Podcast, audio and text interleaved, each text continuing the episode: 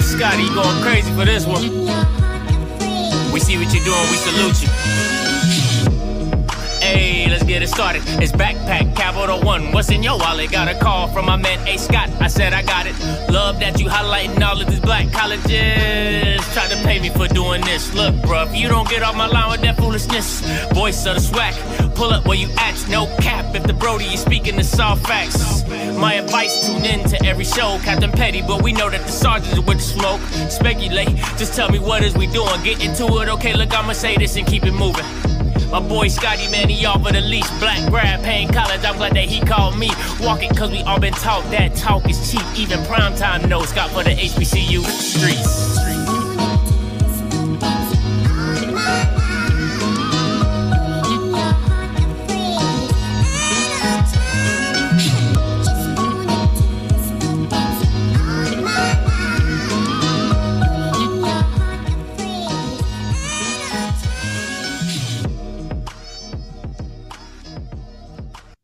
What is going on, everybody? It's your boy Scotty. I'm back in the building again, and you know what it is. You know what it is. It's another episode of the show.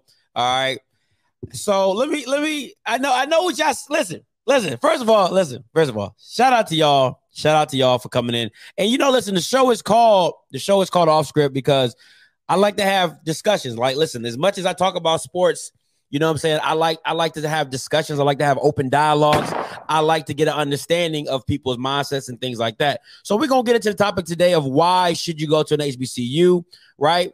Um you are the only participant in the conference. You know, once you hear the you know once you hear the white lady, the call lines are open, right? So let me get to a couple of announcements first, and then I'm gonna get to um the, the topic of the day. All right. First up, all right, tomorrow all day coverage.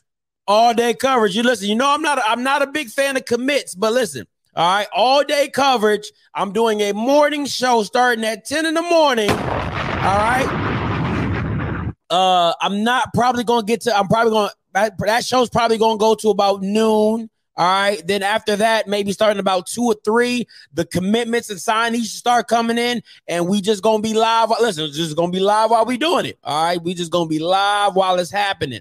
All right. So people can call in, talk about it, all that type of stuff. All right. And listen, after Mike Plez's after Mike Plez's announcement, he will be coming on the channel to have an interview about why he chose what he chose. So also be looking out for that as well. He will be here on the show after he makes his announcement. All right. Next up, member bandwagon national signing day for me. Okay. January 3rd. All right. Make sure you. T- January 3rd is bandwagon national signing day. All right. Listen, National Signing Day bandwagonism. Okay, don't don't listen. And you see, I'm I'm getting bought. Okay, I listen. I'm I'm getting bought. People are listen. People sending me stuff. They listen. They want me to sign a new bandwagon. All right, so bandwagon National Signing Day is January 3rd for me.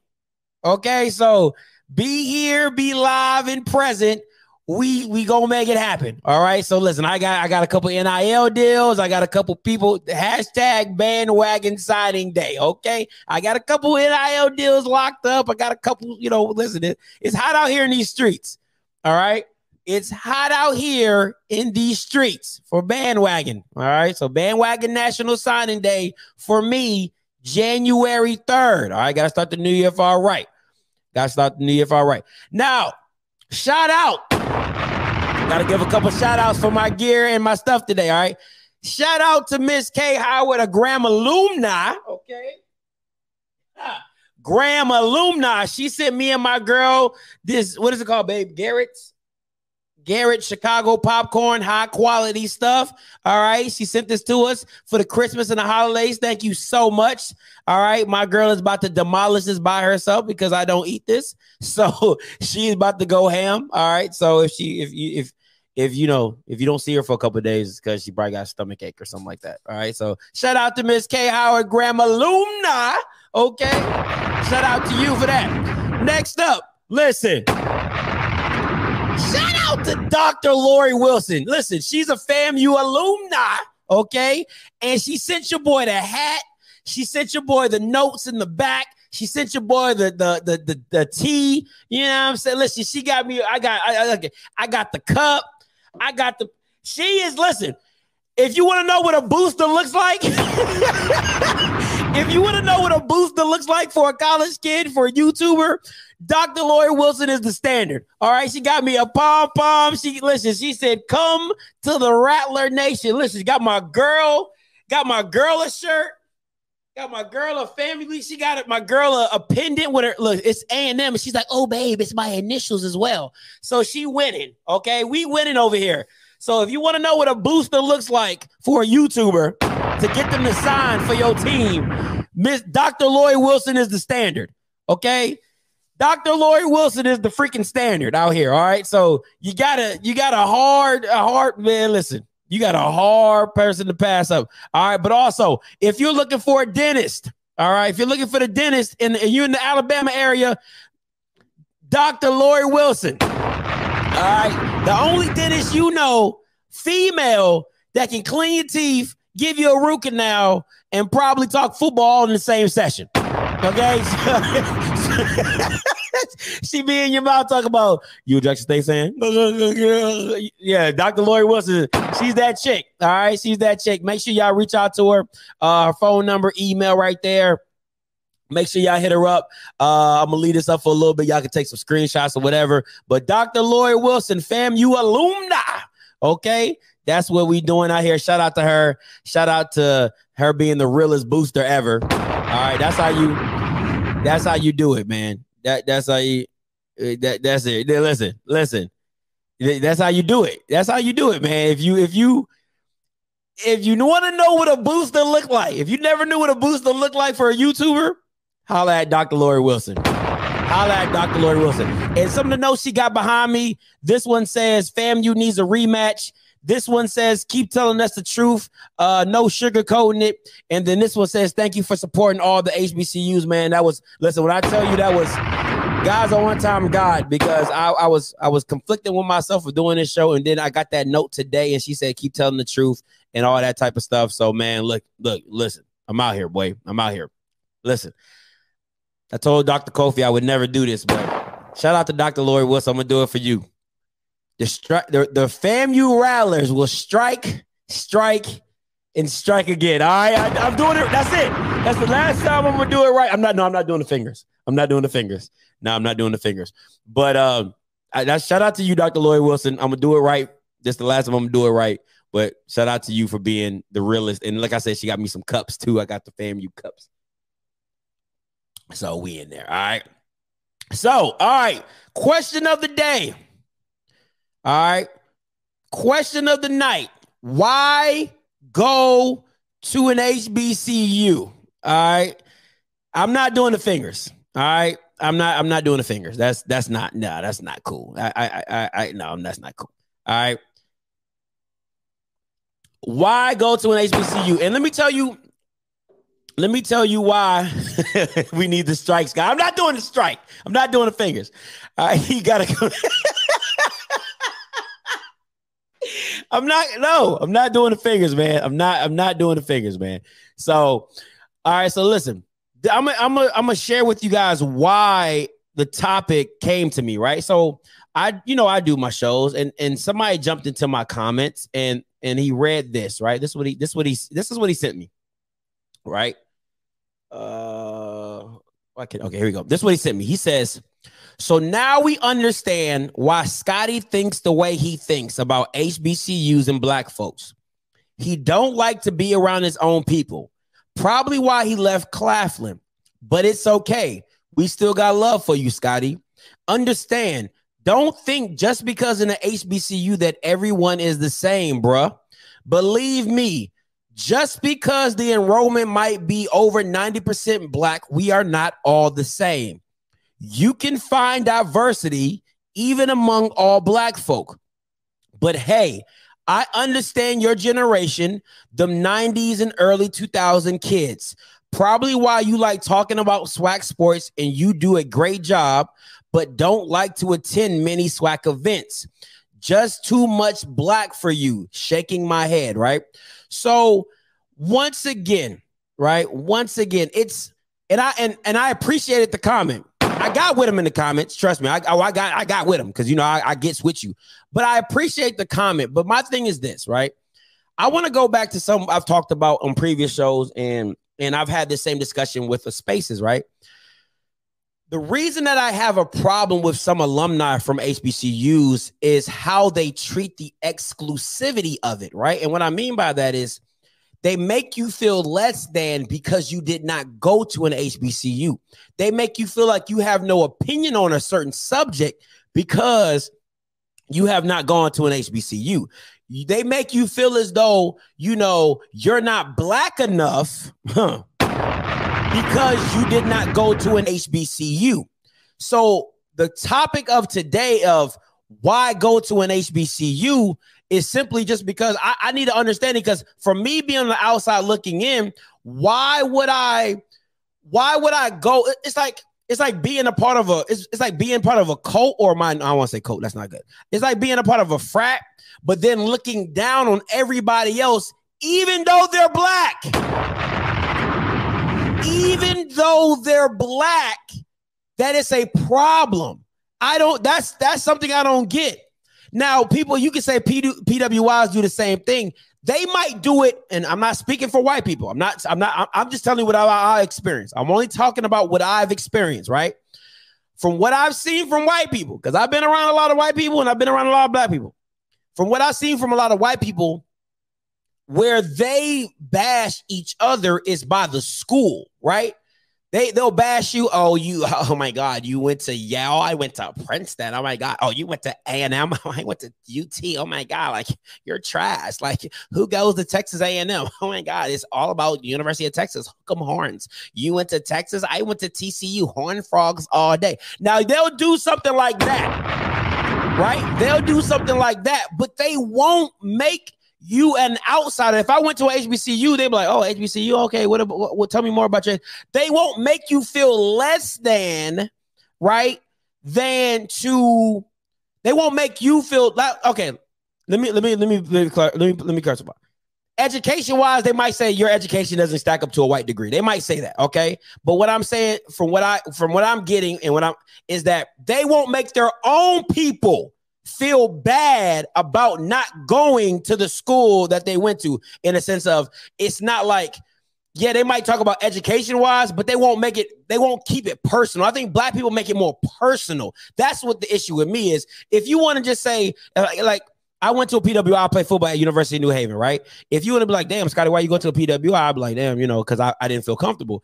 But to be like, you can't talk certain stuff or you can't do this or you're not black because I did not go to an HBCU is my issue with what that is. So my problem my my thing is this. You're you're so you're so HBCU this and HBCU that but why make black people feel less than because they did not go to an HBCU is my issue. All right. Hey, caller, you loud. Talk to me. Hey, what up, Scotty? Let me turn this uh, television down real quick. hey, this is Jerome from Charlotte, man, representing Jackson State. Talk to me. A uh, couple of key points. I will say, man, you know, when working uh, certain spaces, especially in corporate setting, uh, white people they actually do that as well.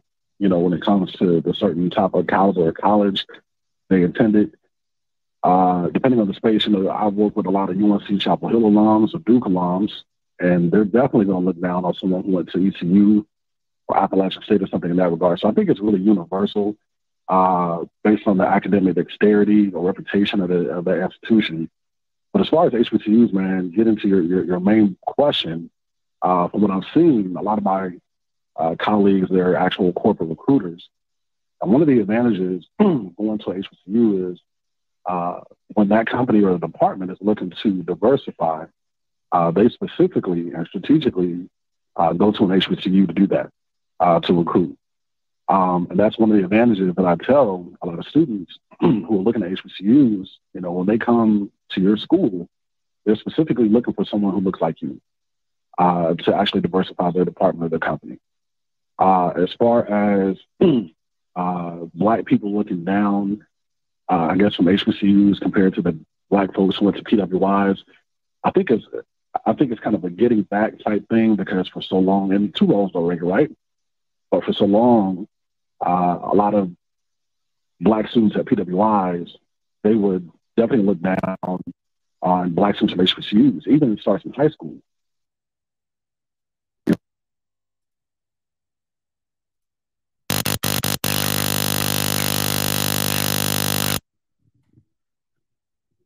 Go ahead. Hey, David, call back in.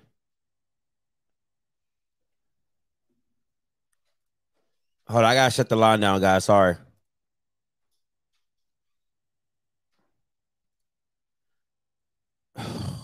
Hey, can y'all hear me?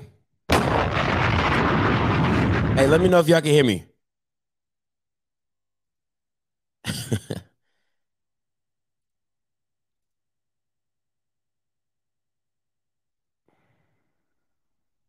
All right. So my bad. All right, hold on, guys. My bad, David. Uh, my girl had her AirPods and they connected to the computer. You are the only participant in the conference. My bad, David. Hey, call back in, bro. Uh, my girl, uh, my girl had her AirPods in and it connected to the computer. So, uh, do that for me. We can't see you put on some. Oh my gosh. Shut up, Tiffany. I thought you really couldn't see me. I was like, you can't see me. What? What happened? All right. My bad, guys. But okay, so listen, I want to be very, I want to be very clear about my my thing, right? My thing is this is why are HBCU alums, and I, I won't generalize, but I'll, I'll say a mentality. Thanks, David. I'm gonna get right to you. I promise you. I'm gonna say this. Why does why do HBCU alums look down on other blacks. That's my that's my main focus, right? Is that you kind of you treat it like a members only club, which is cool. If that's what you want to do, cool. But the downplay of another black person or I'm not black enough because I didn't go to an HBCU is my issue. All right. But we can take it wherever you want to go. It's an open dialogue. I just want to hear the point of view. Hey David, man, I apologize, man. Go ahead. Hey, no, you're good, man. So well, let me it to you down. So, um, just kind of getting back to your point you just asked. Um, one thing I've seen, man, is because of that vitriol sometimes that happens on high school level and it leads into college uh, from African Americans who choose to go to PWIs, a lot of times you see those same folks at, you know, the classics and homecoming and CIAA tournament. And a lot of black people kind of, we were from HBCUs, we kind of thought, okay, you know, we're good enough to party with, but not to get a quality education from. Mm. So I think that's where, you know, um, some of that vitriol comes from sometimes. Honestly, man, um, when you come to like, let's say if you, I know you're in the Carolinas, you go to CIAA, there's a lot of non-HBCU black people and non-black people who go to CIAA, um, who go to these classics, and they'll tell you, like, I really wish I would have gone to HBCU, like, because in these spaces that we work in, uh, nine to five, Monday through Friday, it, it's, it's almost like going back home to Wakanda when you have those type of spaces, and they feel right at home. So I, am sorry that anybody ever came at you that way and you felt that way, but I promise you, I, I, I can guarantee you the vast majority of HBCU alums uh, and supporters are very inclusive, you know. Uh, but I, I, think that there is that small segmentation that kind of uh, it's like a getting back at, you know, you guys feel like you're better enough because you went to white school. Uh, but, but but trust for, for the most part, now, we, we are all inclusive. It's all love. No, you know, and for me, David, I, I mean, for I'm sorry, Jerome. For me, Jerome, it's just like I want the conversation. You know what I'm saying? Because for me, I could care less. Like, you know what I'm saying? Like, I went to Claflin for a year, I, and I've been very transparent. I didn't like the environment. It wasn't. It wasn't inducive to me because I didn't like mm-hmm. the fact of, you know, I'm going to school every. I didn't. I, I'm going to school every day, but I'm getting judged about you know, because I'm listen, I'm not a I don't iron my stuff every day. I'm real laid back. My mom is military. I was military. You know, I mean, I grew up in a military lifestyle. So when I had a chance to get into college, but listen, my mom used to make me iron my clothes going to school. I mean, going out to play. You know what I'm saying? Like that's yeah. how. So now it's like I don't want to iron nothing. So I, I had this mindset. I'm just going to chill. Like I'm just going. but you know, I would it, it would be like, oh, yo, like you know, I would get talked about because you know I didn't do it this way or I didn't look this way or it wasn't a certain way, and that, and that bothered me because I'm like, I don't care about how I look. You know what I'm saying? Like, but it's a fashion show, every, bro. It's a fashion show every single day at the HBCU school, and that's just it wasn't my cup of tea. You know what I'm saying? So Hey, uh, you know what? I want to piggyback off of that. So, hey, I'm a military brat as well, man. Uh, we got stationed at Fort Bragg, and so I get it. I get the culture. but I will say that it's a perfect segue, and I hope everybody in the comments who are parents they understand this, or they got kids going to HBCUs. Every HBCU culture, like we're not all monolithic. You know what I'm saying? Mm. All the cultures at these different schools vastly different. So let's say Claflin, for example, historically, you know, Claflin has been a very uh, how do you say, uh, conservative HBCU, kind of the same vibe that you're going to get at a Hampton. Yeah. So let's say Jackson State and Howard, uh, both phenomenal institutions, uh, research top research institutions, two totally different cultures. Mm. Uh, Xavier, you know, Xavier, Xavier in New Orleans and A and T, awesome schools, totally different cultures. So I, I tell a lot of the, the the kids that I mentor and their parents, hey man, make sure you do your due diligence uh, when you're looking at these schools to attend because going to say I'm going to HBCU is just it's, it's not enough. Uh, you got to make sure that that specific environment fits your culture. If it's too big, if it's too small, if it's too liberal, too conservative, you know, um, we, we all got to do a better job of that. And, and that goes to PWIs as well. But, mm-hmm. you know, I hate that you had that experience at Claflin. I'm very, you know, familiar with the school. It, it, it is conservative. Um, you know, a lot of black kids that come from Long Money typically go to Claflin. Uh, but we're not all that, that that way, man. Trust me. No, and you know what? And I'm glad you said that, Jay. I wish I would have had somebody like you as like a high school counselor to kind of give me more of a broad range of an understanding of the different cultures. Because remember, like right. all I knew was Morgan and Bowie, and I knew I wouldn't. I wasn't. My mindset was I'm not staying in Maryland. Right. That was that was my big time factor. I was like, listen, I'm not staying in Maryland. I got to get out of Maryland. So when I had the opportunities to do that, I was like, okay, cool. I'm gonna make this happen. So you know, once I got around certain HBCUs, but I didn't understand the HBCU culture. I didn't grow up in it. I didn't grow up around it. So I didn't understand different pockets of environments. Now, listen, South Carolina State is right across the fence, and it was like right. ghetto. Ma- man, listen, it was what night and day. Them towers, stuff was going down in them night towers. It's night and day, but I still didn't.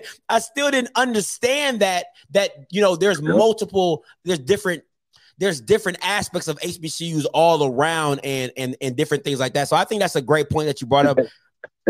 And let me, let me tell you, bro, before I let you go, uh, you know, coming out of high school, out of Fayetteville, uh, I got accepted to a lot of schools. I really, really wanted to go to either Morehouse or Jackson State. And when I began to talk to alums of both of the schools and I began to visit uh, the campuses, I just realized, man, you know, Morehouse, even though it's a great school, it, it's just not for me because a lot of these kids, man, that go to these quote unquote black Ivy League schools like Howard and Hampton and Morehouse and whatnot, they are the sons and daughters of like A or B list celebrities or black CEOs. And, you know, it, and though it could probably have made, you know, iron sharpening iron, mm-hmm. uh, from what I saw, there was a lot of pretentiousness that just didn't fit my personal culture. You know what I'm saying? So that's why I chose Jackson State. I see Coach Simmons in the in the comment section saying Black Republican. Listen, I'm not a Republican at all, man, but uh, I, I, totally feel you, man. So good, hang around some good folks, man, because it's good and bad in, in both circles. Uh, but I appreciate your show, man. Hey, no, appreciate the call, Jay. All right, guys, I got so I got a lot of members on, so I know if you're a member, you're gonna be like, "Oh, I, I got listen, I got about three members." All right, so I, that I got to hit up first. So Smash is first, uh, Book, you're next, and then uh, David, you're next, and members, and then Mr. Ford, and then Mr. Crawford. Members, hey, hey, Smash, you live? Talk to first. me. So Smash is first. What up, uh, Scotty, man? First of all, this this topic needs needs one of them in person sit down uh roundtable discussions, especially for people like you, Doc. Uh, Scott, I knew you was gonna I knew you was gonna get something like this simply because you wasn't from an HBCU. Mm-hmm. And I've been trying to like tell you all semester, Doc, like if that goes along the line of like, you know, trying to explain how things work at HBCU simply because you haven't been to one. Now I must say people trying to shun you because you didn't go to HBCU and make you feel less than is very wrong with them. You know what I'm saying? And at the same time, like your your your your, your title, why go to HBCU is simply why not. Now you from the north, and you always say you you diverse, but most HBCUs down south, we come from down south. We look at things different. We we value the reason why HBCUs were founded to educate our people. We're not wanted at the at the PWIs. You know what I'm saying? So when it comes off as a person like you from PWI saying it like that, of course you're gonna get the oh, he don't like uh he don't like uh black people. Remember, like I posted mm-hmm. in the uh in the comment of the night, I said I knew it was coming. You know what I'm saying? Mm-hmm. Because it's kind of I, I heard it a lot. Like another thing too, like a boy said, believe it or not, HBCUs are broke down into uh into in classisms too. Like you said, uh, the the, uh, the Ivy League, the, the the Clarks, the Morehouse, and the Spelmans of HBCUs versus the South Carolina State Southern and Grambling. You know what I'm saying? Mm-hmm. You'd be surprised how they look down on regular HBCUs. And it was a conversation in our Collegiate 100 Black Men uh, meeting one time about how like when people starting to like get on this HBCU bandwagon, is they always donate money to the the the the, the the ones that, that you just gotta know. You gotta know about Spelman. You gotta know about Clark and Morehouse. Why you not uh donating money to Coppin State? Why you not donating money to like Virginia Union? You know what I'm saying? Mm-hmm. It's, it's, other HBCUs that really that just don't get the shine. But like um it, it's just a lot, dog. And, and as far as that fashion show thing that you said, that just goes a, a part a part of the culture that we have. You know what I'm saying? Scotty, you may not be from HBCU, we like look fly. You you rock Jordans, you know what I'm saying? So it's just a part of what goes down at HBCUs. But once again, it is wrong of you to uh, uh, of them to like try to shun you that you're not from the HBCU. But I do understand the passion and the grit that comes from somebody who who would do it uh, versus somebody who went a, a, a, a PWI.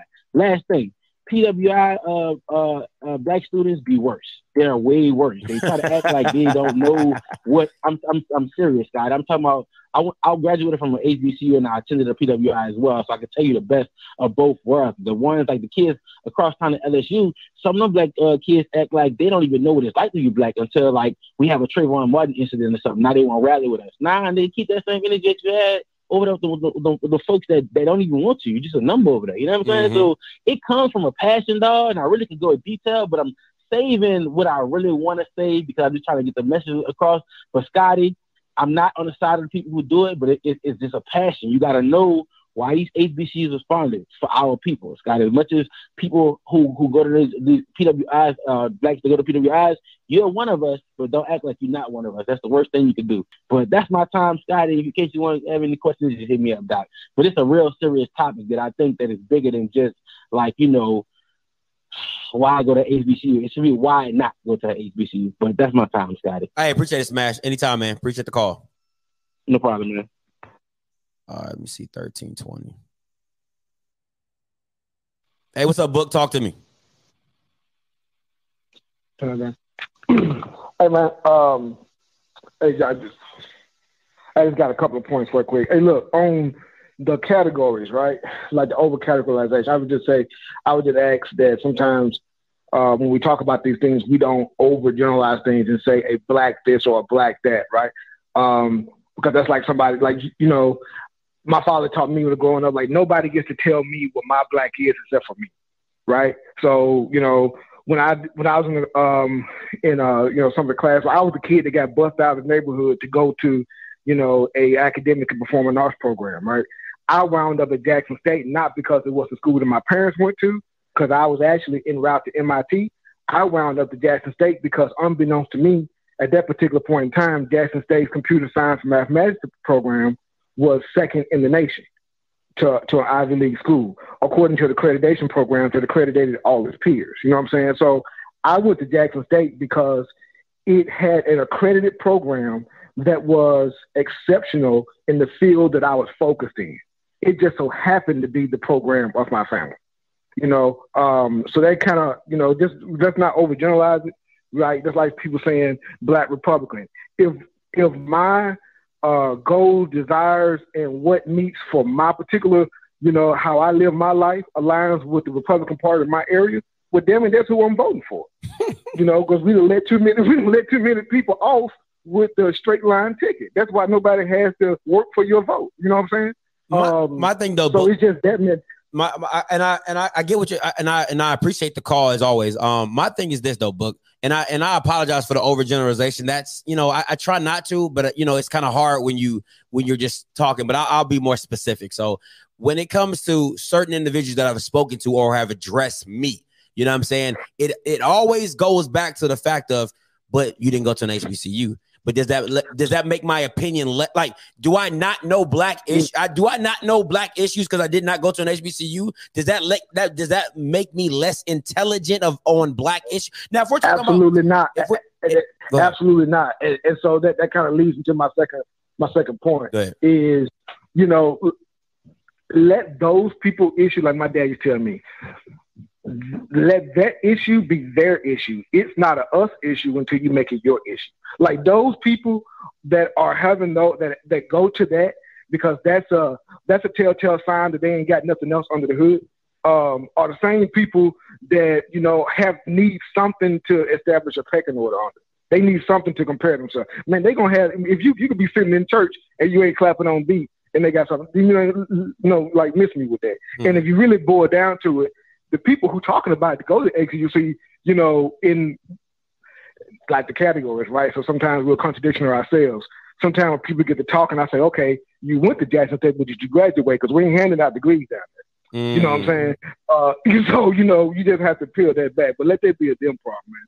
Um, the other thing too is though, still, you know, like we talk about the HBCUs, what we haven't done, and I'm talking about people who live in and around HBCUs, whether you graduated or not, but you had a program in your family, your blood, is that uh, we haven't done a good enough jo- uh, job of telling our story, right? Um, one thing that I heard you say, and no matter what is your opinion, you say, well, hey, I didn't know anything about y'all until, you know, DR came. Well, some of that stuff is our fault, and there ain't nothing wrong with nobody saying that. We got to take a hard look at ourselves and wonder why that is. Anytime somebody say HBCU, the first thing out their mouth is the athlete. You know, there are too many people who have made major contributions to society, to communities, to us as a people, and to you know the, the country. Period. For you know the conversation to be revolved around athletes or what some government institution owes us and we ain't got Mhm. right? When Jackson State was, um, well, before we uh, got our stadium, um, you know, they were going through that whole process of let's see how we can get it and monies and whatever. The first thing the governor of Mississippi, Phil Bryant, threw up in our face was, well, let's see what the private sector can do. Let's see what the boosters can do. You know what I'm saying? Before he even offered one dollar, right? So we got to do a better job of making sure that uh, we do what we can do before anybody, before we look for anything from anybody else. That's just you know all the way around. I think the next, you know, the next goes back to, uh, you know, just HBCUs period. Right? So Jackson State comes from Baptist Seminary, right? Baptist Seminary, Natchez, Mississippi. Um, I know that because I paid attention that day in the freshman class. Uh, the um, the uh, you know, but that the point of that is to say is that anytime you say HBCU in some circles, and I'm in the military, so I got to watch how I say it.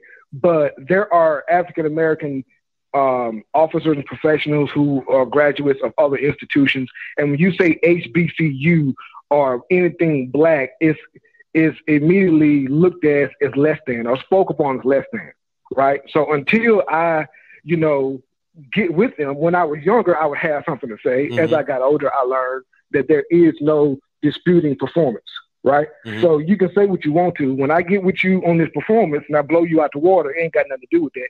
And I'm from Jackson State, and I'm walking around with the Jackson State lanyard, and I'm gonna put my flag up in my office just like you got your whatever that flag is, right? um, you know what I'm saying? I feel you. I'm gonna sport my stuff, bro. Uh, my last little thing, and I'm gonna let you ride, man, is um, you know, like we talked about HBCU second to none. Now I got some, you know, some family members out there say, hey, you can go whatever school you want to, but only X institutions get my money, and they mean it from their heart and soul. Um, we kind of don't need to do that. We need to set it for whereas, like I said before, I want you to go to the school that aligns to whatever you want to go to. If you want to be a performance art major, Jackson State ain't the place for you because they don't have, uh, you know, uh, a notable performance art department, even though they have it. Go to the schools that have the the uh, department that you need and accredited degrees. Just understand that if all things are equal, there are some schools in there with some people that look like you and just because somebody looks like you doesn't mean that they are performing less than the standard. They're probably above it, but you got to give them an actual shot, right? So that you know, so self affirmation is a mug, man. Uh, when you see somebody who looks like you doing something above the standard, it means something, and it, it determines how how you think about you. And we just got to understand what that really means. I appreciate it. I know it took a lot of time. No, no problem, but appreciate the call, man. All right, now. Uh, who's up next? Seven four two eight. Hey, what's up, David? Talk to me. What's going on, man? How y'all doing? How you doing tonight, bro? I'm doing good. Talk to me. Oh man, I'm gonna tell you like this, bro. Um, so I know how you feel as far as you know when people question you why you didn't go to HBCU and instead you went to a PWI. So I graduated from Cedar Hill back in 1997, where it was still all you know predominantly white. Um, I chose Jackson State uh, to be different because I had cousins that went to Grambling. I had a cousin with the uh, FAMU, and I had another cousin with the Alcorn uh, played football. Um, I went to Jackson State. Like I said, I wanted to be different. I want to be different from everybody else. And uh, you know, being at Jackson, basically, like being at Jackson, basically taught me like you know, being life lessons, bro. You know, how to how to overcome a struggle, how to basically be your own person, be your own man, and um, you know, guide you through that course. Because when you get out to the real world, you know, the real world not gonna they they don't care what school you went to. They want to know if you actually if you are able to be a productive citizen. And so, I uh, went to Jackson State for for a few years, and then I left to come back home to help my grandmother out. And so I stayed out of school for a couple of years, and I went to Stephen F. Austin in 2006. So, uh, and I can tell you, uh, when I went to Stephen F. Austin, the first person who kind of hit me up was he's in the chat right now is Quinn. And um, you know, me and him, we always talked about like he asked me like, how was it when you went to Jackson State? I told him like, you know, I'm telling the truth. Hey, we had our struggles, but you know, we made the best out of our out of our struggles.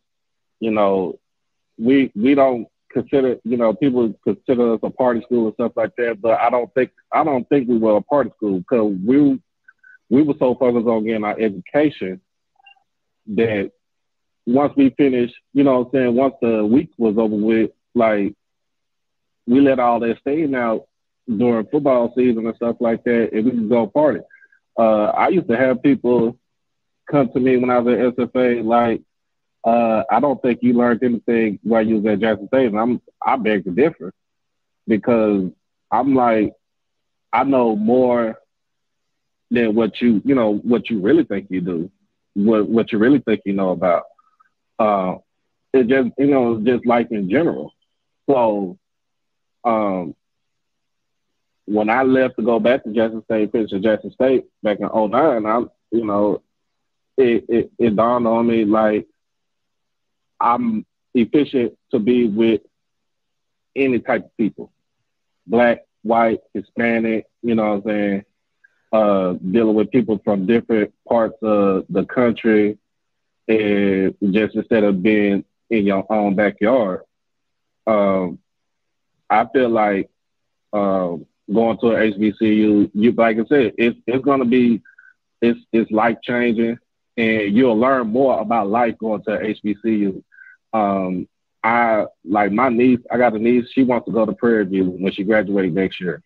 Uh, I'm not gonna force her to go to Jack State, but you know she has her eyes set on Prairie View. So you know, I, I'm the type of parent, uncle, you know, that wherever they go to school at, my my my niece and nephew go to school at, and my kids, I'm to support them 100. percent Uh, All right, and let them David, know, David, like, David, David. Okay, don't listen, don't David, let don't let nobody judge you. David, listen. All right, appreciate the appreciate the biography. All right, appreciate the call. Yep. Woo, Jesus, that that was wow. Okay. Hey, caller, you live. Talk to me. Hey, Scotty, how you doing? Good. Talk to me. All right, so I want I want to put my educational hat on today, and you know you got to qualify yourself for Black people. So uh, I, I'm not a doctor. I'm a year away. Uh, my dissertation topic at the University of Iowa was the exclusion of Africans in United States soccer, and I proved that uh, soccer came from Africa, went to Brazil through enslavement started by the Catholic Church and uh, spread throughout the world. But uh, I just want to qualify myself on the things I'm about to say. Go ahead. Talk. Uh, so first of all, Scotty, I definitely agree with you. I'm from up north too, and you know, like most people up north, it's a melting pot, but black people know that the only people mess with you is black people. So I had this similar experience. Uh, I went to Duquesne University out of high school.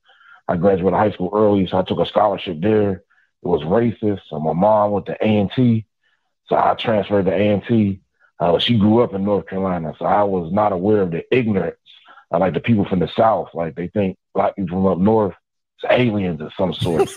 but uh, you know, they'll, they'll ask you the dumb That's- questions that's like, so "Do y'all facts. eat this, do that?" But they don't That know it's a so chicken spot on every corner. You know what I'm saying? so facts. So- I'm down there, and not only did the dressing up. Now this is A and T, the biggest black college. Uh, I graduated from North Carolina Central, but I'm gonna explain that uh, the biggest black college. So I'm running into people. I'm playing football, and I didn't know you had to dress up like that because I come from a white school. So I got people on the team telling me I wear my grades too much.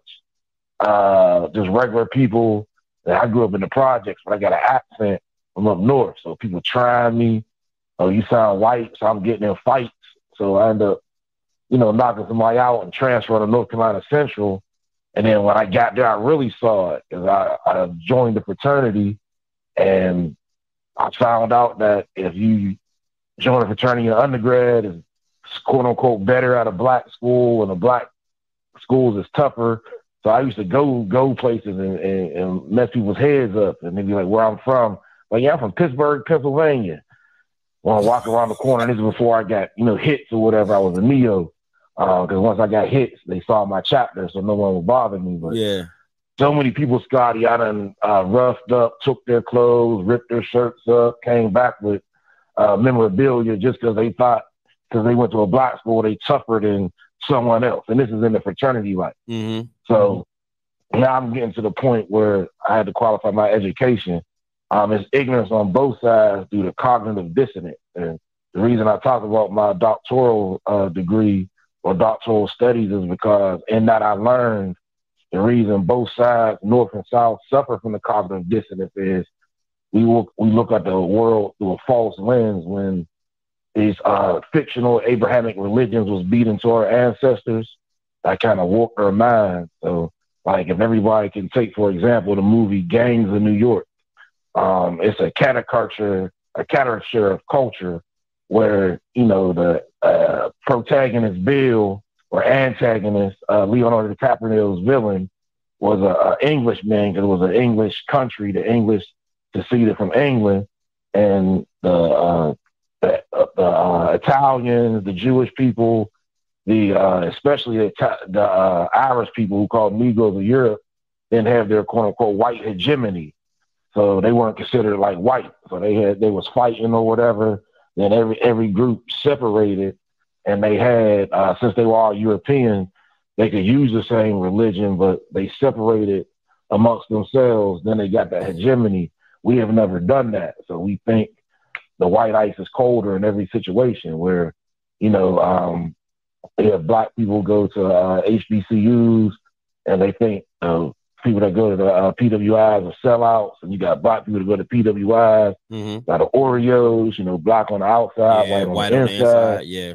Um, you know, I had people tell me that the uh, like I said, I went to I graduated from North Carolina Central, and it's in right in between Duke and UNC Chapel Hill. So, and then the people, at, the black people at PWIs always have guilt because they feel bad. Like at Duke on 1040 break, they pay all that money to go to Duke. The black people have a tree they stand under. It's called the Black Tree. So on Wednesdays, at you know, on uh, black schools they serve chicken. So on Chicken Day at North Carolina Central, it'll be everybody there, and then you got the basketball players from Duke in there, Wow. basketball players from UNC Chapel Hill, it's ten minutes up the street.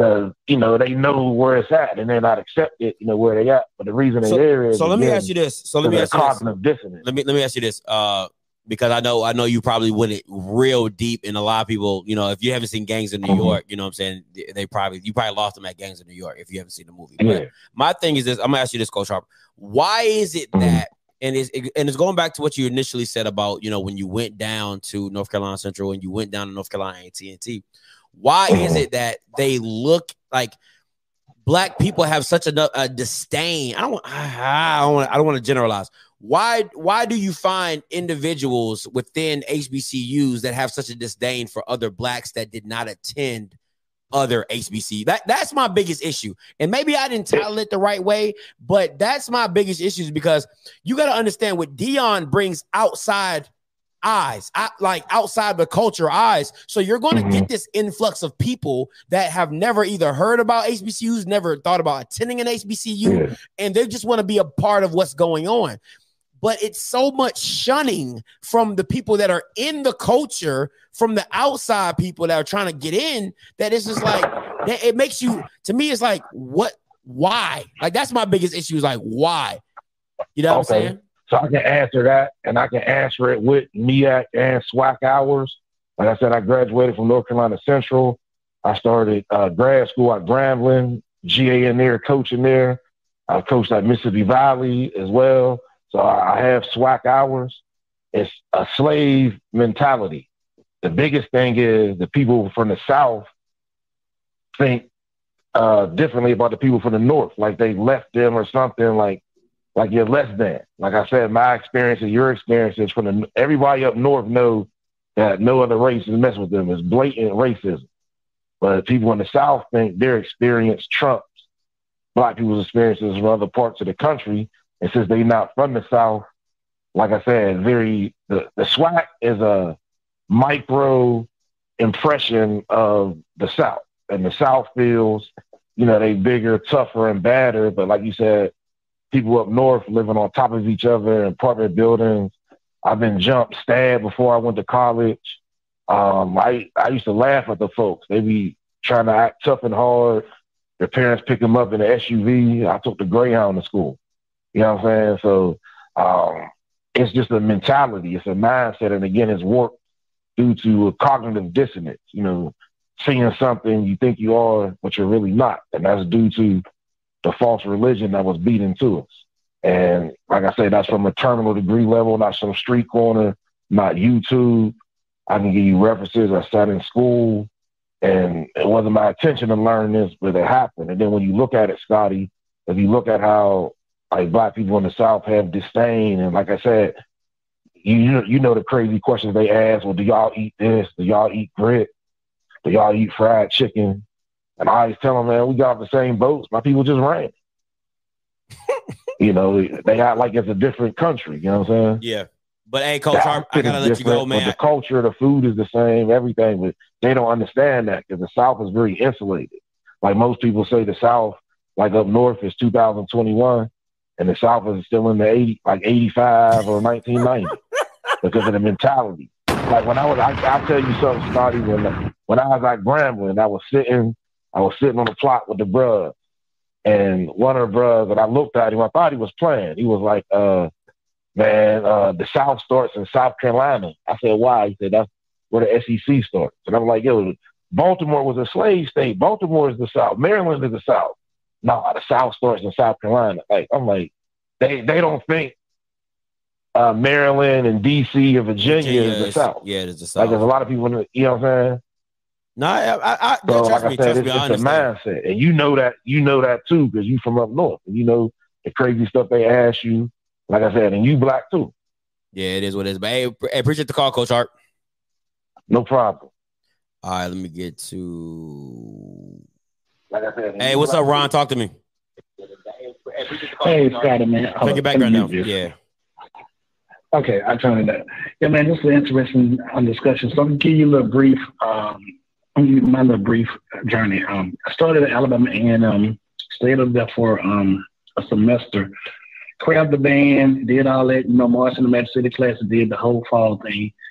Got home sick, or really love sick. I was, you know, chasing a girl back in Birmingham. So I had to come back to Birmingham. Started attending UAB, actually graduated from UAB. So started at Alabama and um, had that experience, and then I actually ended up graduating from UAB and um, played for fraternity at UAB. And interesting enough, um, um, my fraternity chapter in Birmingham at UAB, you know, some of the brothers in the chapter had the mindset, okay, well, you come from a black school, so you think it's easy. So, you know, they had a chip on their shoulder just concerning the pledge process. Um, and another point I was thinking about too, Scotty, is it, have you ever noticed this? Like I'm in Alabama and you have a lot of Alabama fans. Alabama fans never are exclusive. they embrace everybody. Half Alabama fans have been to the city of Tuscaloosa.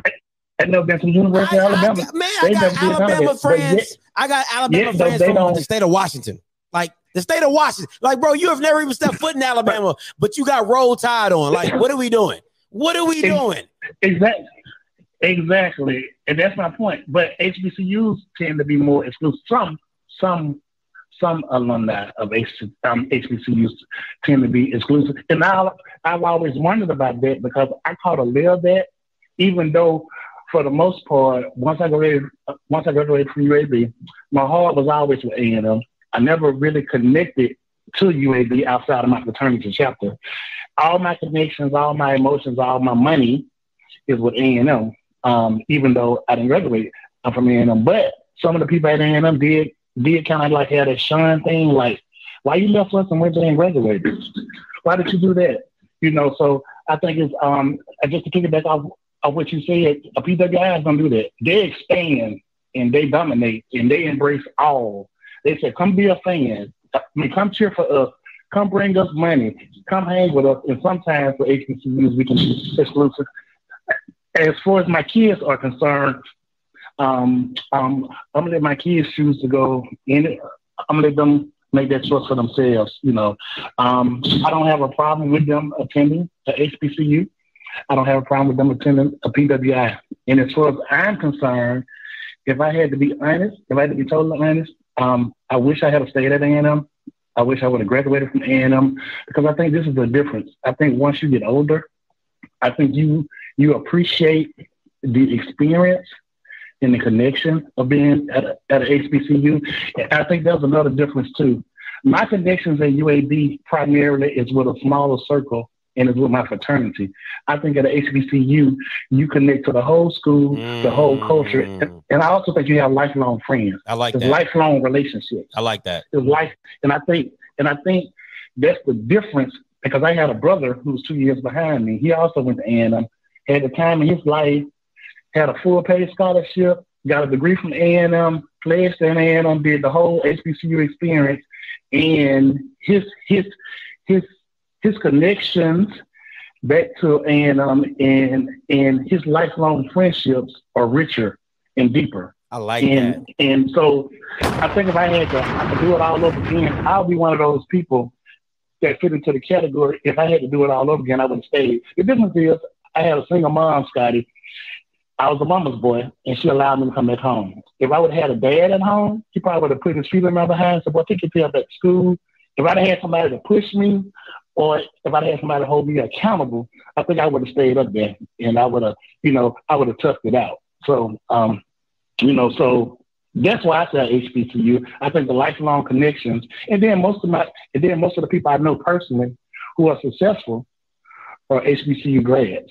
If I just had to be honest, I just think if if I just look at my overall scope and Mhm. circle, Mhm. I think I- I think most of them have the most success, and they have the most um, they have the most confidence, and um, and they have the um, they have a good sense of self, and um, and that's really my take on it. So you know, I did the whole thing. I did the I started in I graduated from PWI, but if I had to do it all over again, I definitely would have stayed up there. Hey, I stayed appreciate, on hey, appreciate the insight, Ron. That was that was some good points. I like that.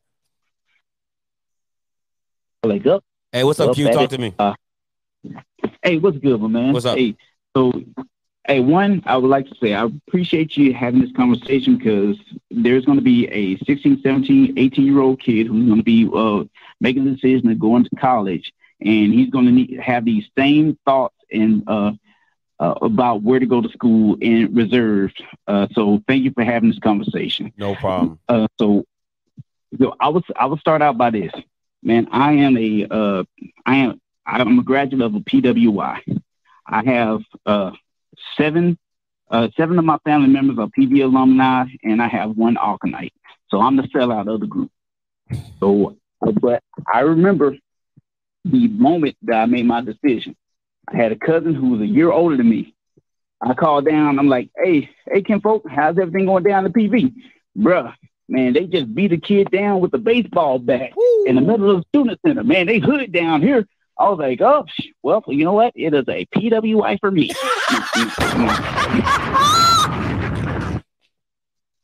No, no, no, no. So, uh, but real, real talk. But but real talk, man. Um, if I did it all over again, I would not have done a rash decision because here, here's the reason why. Uh, my my mother, she gave me, uh, she put this installed in my head. You know, get from small town, get out, get out of uh, your small town, get out of the hood, do uh, go go somewhere.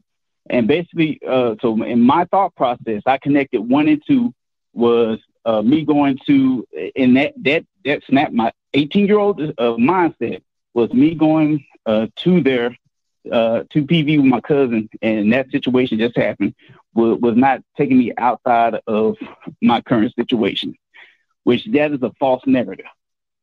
Now, the reason uh, I would say there's people, places, and things. No matter where you go, if you go to a PWI, if you go to a uh, uh, HBCU or wherever you go, if you hang around the same people, you, you uh, go around the same places, you're gonna start doing the same things. So that that's not so that that does nothing to do with what college that you go to. Um, I would say this: uh, me being at uh, a PWI, we had to carve out our culture within uh, the PWI. Mm. I know a lot of people like, man, y'all y'all on y'all hot on HBCU now uh, because uh, what happened with George Floyd. Well, I'm from Texas, where George Floyd is at, uh, from the Houston area. And so, I mean, but it's not saying that we're, we're riding on the bandwagon. It's one of those things where I'd rather put, uh, um, because I'm in a position, a financial position, I can support uh, my HBCUs. Mm-hmm. Uh, that because at the time, you know, there was, uh, and I guess try to rectify that mistake. I would say mistake because it got everything's happened for a reason, and so as for kids out there, they just need to know that it's, uh, you know, it's okay to go to a HBCU.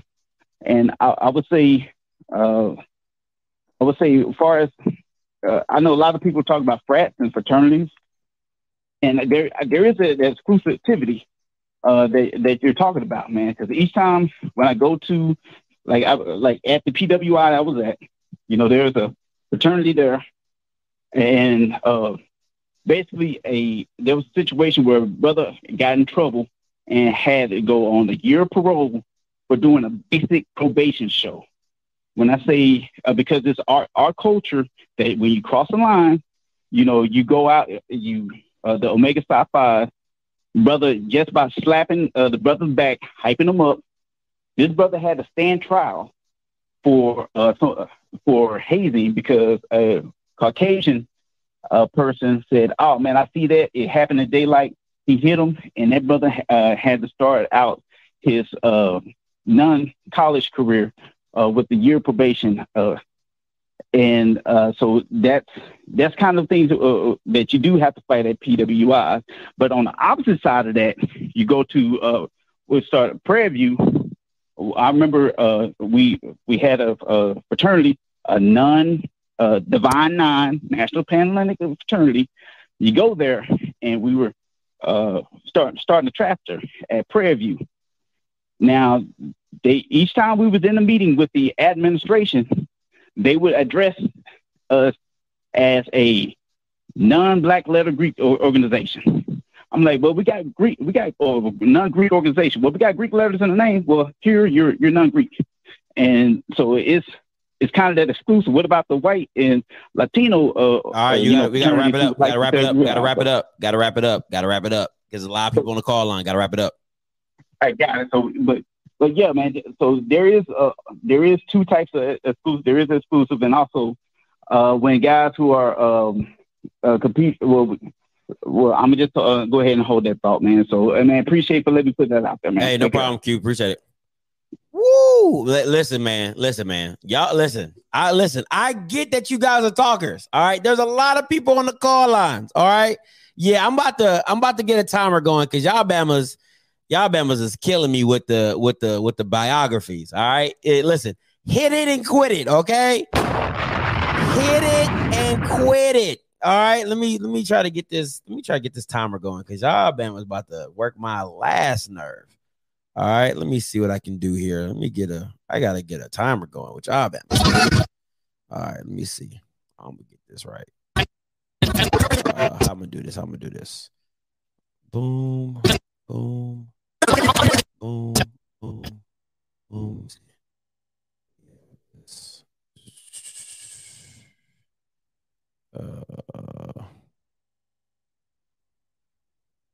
right, all right. So I'm gonna get a timer. I'm I'm about to. I'm gonna start putting y'all Bamas on timers, man, because y'all Bamas, boy, y'all out here acting like like we just got like it's a Saturday night. Like Bamas don't got work in the morning. Like you know, I don't got work in the morning, but God, dog, y'all Bamas is too much. All right, let me. I'm gonna let Mr. Ford go because he's usually long winded before I hit this timer up. Hey, what's up, Mr. Ford? Talk to me. You know I listen. Okay, I'm gonna try not to go over limit. You you you No, got I'ma a let topic. you- I'ma let you- I'ma let know you- this is a big. I'm gonna let you rock. Okay. Everybody else behind you is gonna get put on the timer, but you good. Okay, let, let, okay. You guy who talked about um, the gangs of New York. The thesis of the gangs of New York. That movie was America was a Protestant nation. The the uh, Irish who were coming in, they were Catholics. But one of the things that happened, and and the nativists, they were Protestants. They were waging, you know, they were fighting against the Catholics. But here's the thing that y'all need to understand: the Protestants, or the Irish, and the nativists got together during something called the New York draft riots and went out and killed black people. Even though they were enemies, they came together to kill our people. All you got to do is look up the New York draft riots. I have really called to talk football tonight. And let me tell you, I listened to your boy today. Uh, he had me so excited. Uh, Blue was on. Blue was on before I got um, before I got on here with you. He was talking about about five kids who are interested in Florida A&M. One of the kids I've seen him. He was at uh, Georgia Tech. His name is Jordan Yates. I think Jordan would be great. He also talked about a kid that's at uh, he was at uh, South Alabama. He was talking about the kid is from Griffin, Georgia. He was talking about that kid is um, interested in uh, Florida A&M. But I, I was just so happy. But listen, this topic tonight is so heavy. Um, I'm gonna say this, and I'm gonna hit it and quit it, like you and James Brown say, hit it and quit it. Listen, my granddaddy told me when I was a little boy that white people were waging, that white people hated us, and that they were waging a war against us. And I went to like I was like you, Scotty. I went to a school that was seventy percent white. I went to high school that was seventy percent white, thirty percent black. After I got out of that school, I didn't want another white teacher, and that's why. Well, I actually wanted to go to Florida A&M. All my friends were going to Florida A&M. My mother said, "No, you're not going to Florida A&M because you're not going to do nothing down there with all them folks." And basically, she picked for me uh, Clark, at that time it was called Clark College and Hampton Institute. And out of the two, I chose Clark, which was a great move for me. Scotty, for me, I can't, I, uh, I couldn't be on a big campus. I needed to be at a small school in small classes. Clark was the exact uh, place for me. And I want to say this to your callers. Yeah, I got my undergraduate at Clark. I met up with people from uh, Emory. I met up with people from the University of Georgia, Auburn. Let me tell you something. I schooled them. It's stuff that I know. Cause let me just tell y'all something. There are some professors on the on the black college campuses, baby. They can't teach nowhere but on the black college campus. Cause the knowledge that they're giving you, the white people would see it as offensive. They don't want them. They don't want you learning that kind of stuff. That's real. And I'm just telling you now that I have ran, I have ran up on people from from uh, Scott, uh, Scotty from Emory. They can't tell me nothing. I'm serious. They uh, they can't tell me nothing. I can blow them out the water because I got some knowledge that they don't know nothing about. And so, Scott, I ain't gonna hold you. I know you. This is a great topic. I'm just enjoying it. But I'm just telling you, Scott, I didn't want to go to school. I was through with going to school with people who hated me and who had waged war on my ancestors for 400 years. Have a great. Oh, by the way, Scotty, somebody put in your chat. They said that Prairie View named the coach. Is that true? Oh, I, no, because everybody else would have been. Te- it would. It wouldn't have just been one person, Mister Four. I would have cut this whole conversation short, and I would have. Oh. we would have went right to football. So, nah, it would have. Nah, listen, Listen, the other thing somebody put in the in, the, in your chat and say that Howard University is trash. That's a lie. The biggest problem at, at Howard University is, is the problem that most of our black schools they don't have a good administration. They have this guy that named Wayne F. Frederick. He's been a total disaster. Like you say, he's been trash, and they need to get him gone and bring that school back up to uh, par like it's been. Because let me tell you something. If I've studied Howard University's uh, history guys, let me tell you something. That's one of the greatest schools in, the world. You ever know, look at look at the people that came out of Howard University. Look at look at their alumni list, from law to medicine to uh, um, uh, the people that they put in Hollywood. Listen, the biggest problem at Howard University, they need a new president and a new board. Listen, have a good night. I, am not gonna take them on time. Have a good night. Hey, no problem, Mr. Ford.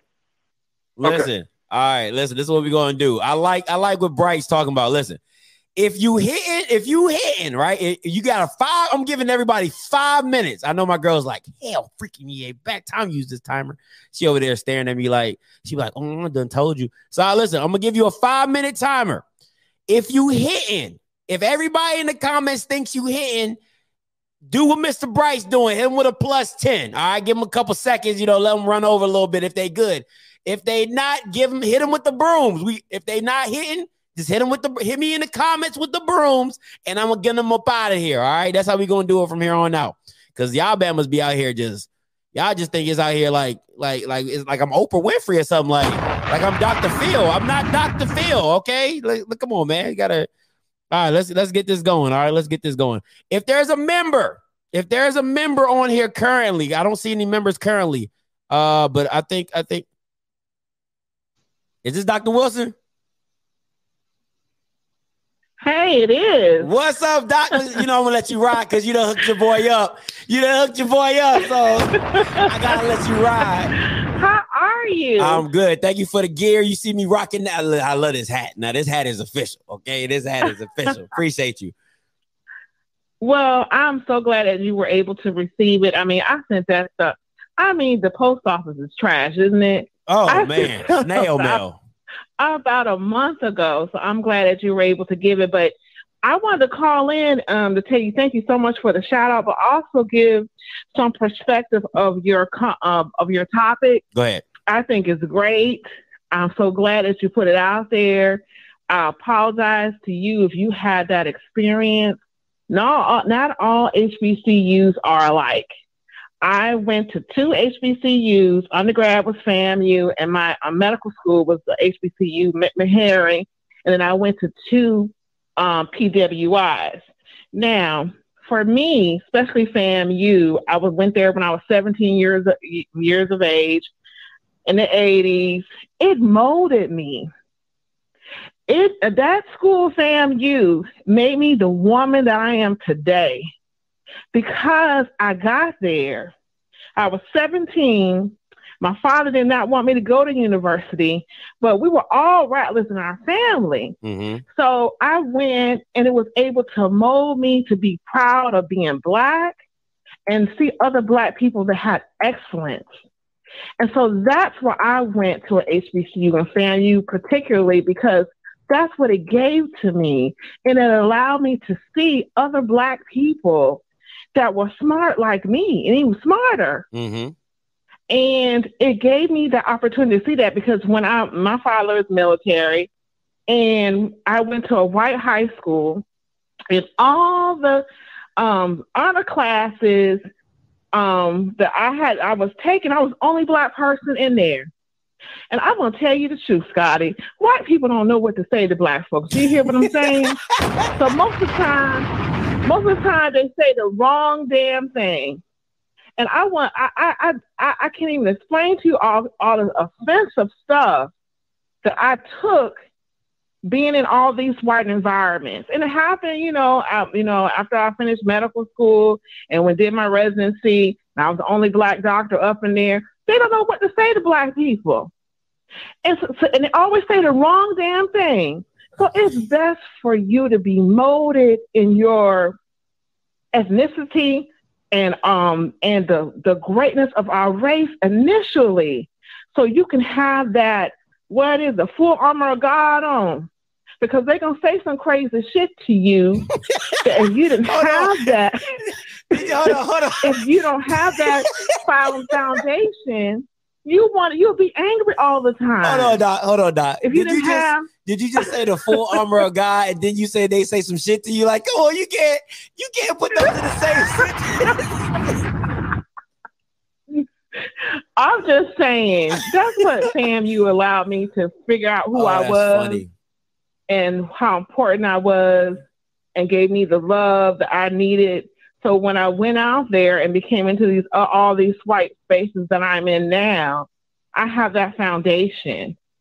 And so what I'm saying is that I think that the first call that you had that said that why not, that is the question. And you know, I want to encourage you. I think you're awesome, and I think you know, uh, Miss Miss Offscript is awesome too. I want y'all to think about that. And when you want to come to Tallahassee, you need to let me know. I surely Because I'm will, gonna set it out for you, so y'all can see what HBCU grad will do, alumni will do, and will give you the honor that you deserve, and treat you like you want a part of the family. That's what's up. Hey, Doc, before I let you go, before I let you go, I got two things. One, I, I don't know if you saw the beginning where I said, you know, if if you want to know what a booster looks like for a YouTuber, definitely, definitely shout out to Dr. Lloyd. I'm telling you guys, if y'all would have seen this gift package, I mean, she had all type of stuff in there. I was like, man, listen, if if buying a person was an image, Dr. Lloyd Wilson, you set the standard. And then the and then the next, because you know I got my national bandwagon signing day, January 3rd. So listen, you know, your your FAMU is definitely in the running. Definitely in the running. Uh but yeah, yeah. So, but but but I'm serious. though. let me know. And um, if when y'all want to come to Tallahassee, we'll do something for you. To, uh, we'll get it straight for y'all so y'all can have a good time. No problem. Last question before somebody asked, he said, What did you have to overcome being a black woman in the medical field? Somebody had that question for you. Oh gosh, so much. Just stupid questions. Like um, I remember I was doing my first rotation in oral surgery, and um, it was over at um, I did my residency in Miami, and um, I was at University of Miami Medical School, and it was at Jackson Memorial Hospital. And I remember I was doing my first rotation as a new graduated doctor, and I was in the residence room. Um, you know, where all the residents would come in, and all of them were white men. And I remember one of the residents, he was a second year. He told me, "Yeah, um, yeah, um, Dr. Wilson, if you're gonna get you a black man, you need to make sure you get a good one, because you'll see from here, all of them got AIDS." Told me that. And so at the time, I'm not the woman. I mean, I was young doctor, not the seasoned one that I am now. I didn't know what to say. So I didn't say nothing. And I, but I knew that shit wasn't true. Cause I, you know, I had experience with being around other black people. And I remember that. And there's so much, like I said, they don't know what to say to us. So sometimes they say the wrong damn thing. And I'm just so glad I had that foundation from FAMU, and Meharry that build my character and understand that, you know, in some situations, sometimes it's best not to say anything until you can figure out what you're going to do or what you're going to say. But he said that to me like it was something that I should know. That's crazy. And, and and guess what? My guess what? My daddy black, my brother's black, my nephews are black, but they supposed to all be HIV positive.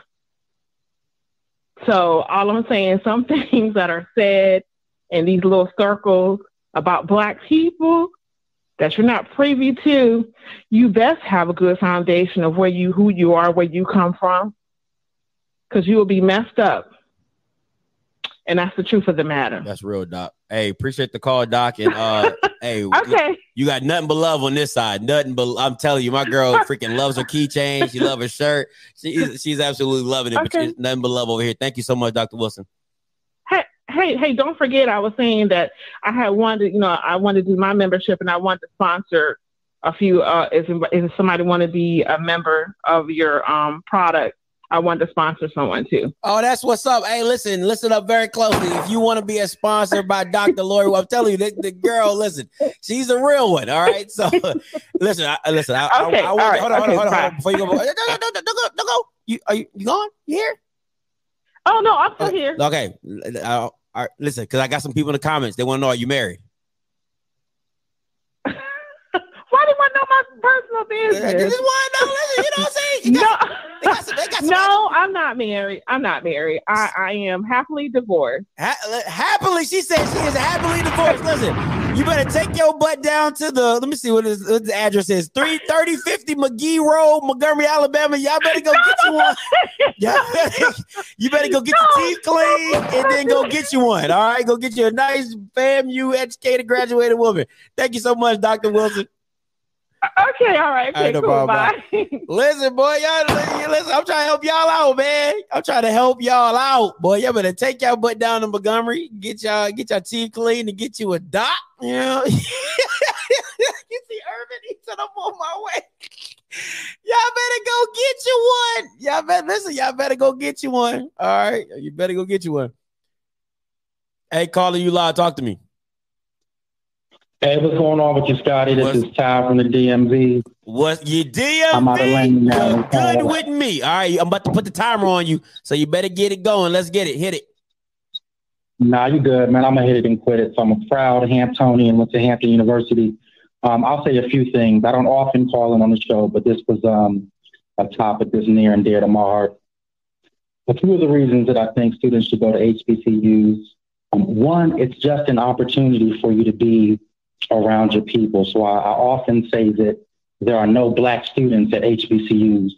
And clearly there's black students at HBCUs, but what I mean by that is you really have an opportunity where you can be more than your blackness, right? So my wife, she went to uh, Cornell University, it's an Ivy League school in upstate New York. And I feel like every day they were fighting for their blackness, like they had to be black 24 7 at Hampton because everybody was black. It freed me to be all of the other things that I was. It gave me an opportunity to not just focus on being blackety black all the time because everybody was black.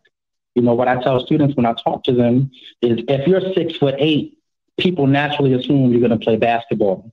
But if you go to a school where everybody's six foot eight, then they don't have that same expectation of you. Maybe you want to be a painter. Maybe you want to be an engineer, but it frees you to be able to be more than just the color of your skin. Um, secondly, and then I'll leave, I met my lifelong friends while I was at Hampton. In fact, they just left my house yesterday. Every year we get together and we have a, a Friendsgiving. Um, so people flew in from New York, uh, from DC, because I'm in Atlanta now, from North Carolina. Um, one of my friends lives in Hong Kong, right? Came in. But these were people that I met over 20 years ago. Our kids are like cousins. And they call all my friends auntie and uncles.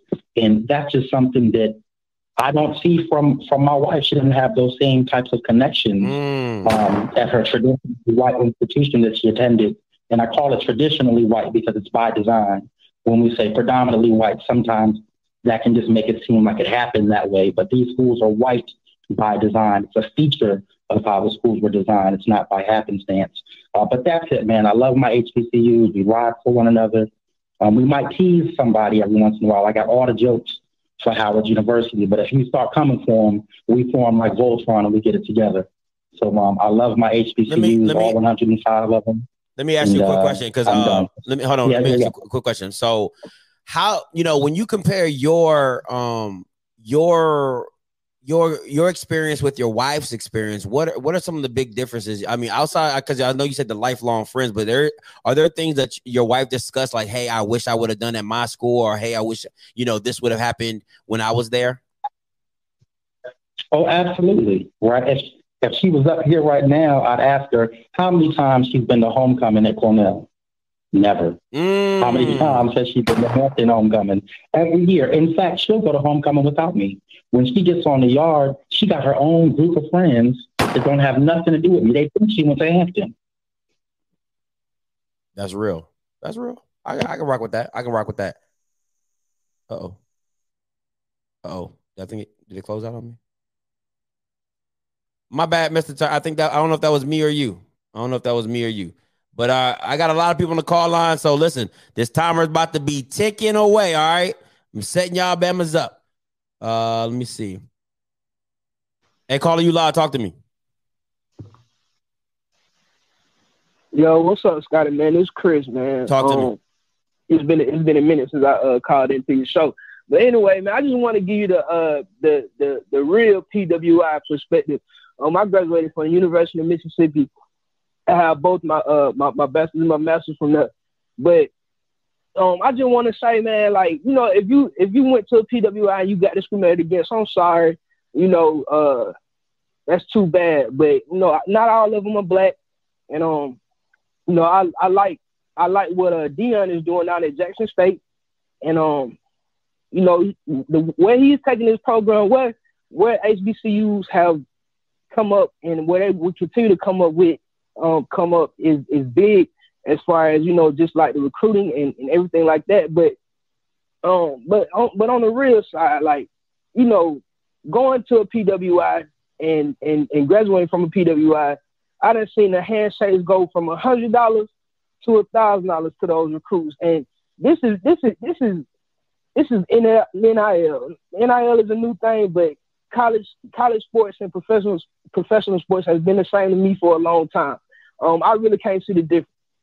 I mean, the only difference is, you know, you go some going to class and some and in, in the NFL they not, but you got to compete. And the only way that I feel like you know HBCUs can really get on that level and compete, man, is just like FAMU went to the to the uh to the NCAA uh playoffs in, in football and stuff like that. Like, you know, I feel like the celebration bowl should be cut out and and uh and all whoever wins the SWAC should should go to the uh Boy, I got to let you go. What are you talking about?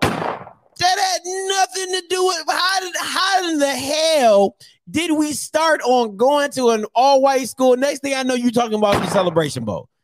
Boy, you done wasted three minutes of my life minutes. Boy, you better sit down somewhere. Get the hell out of here.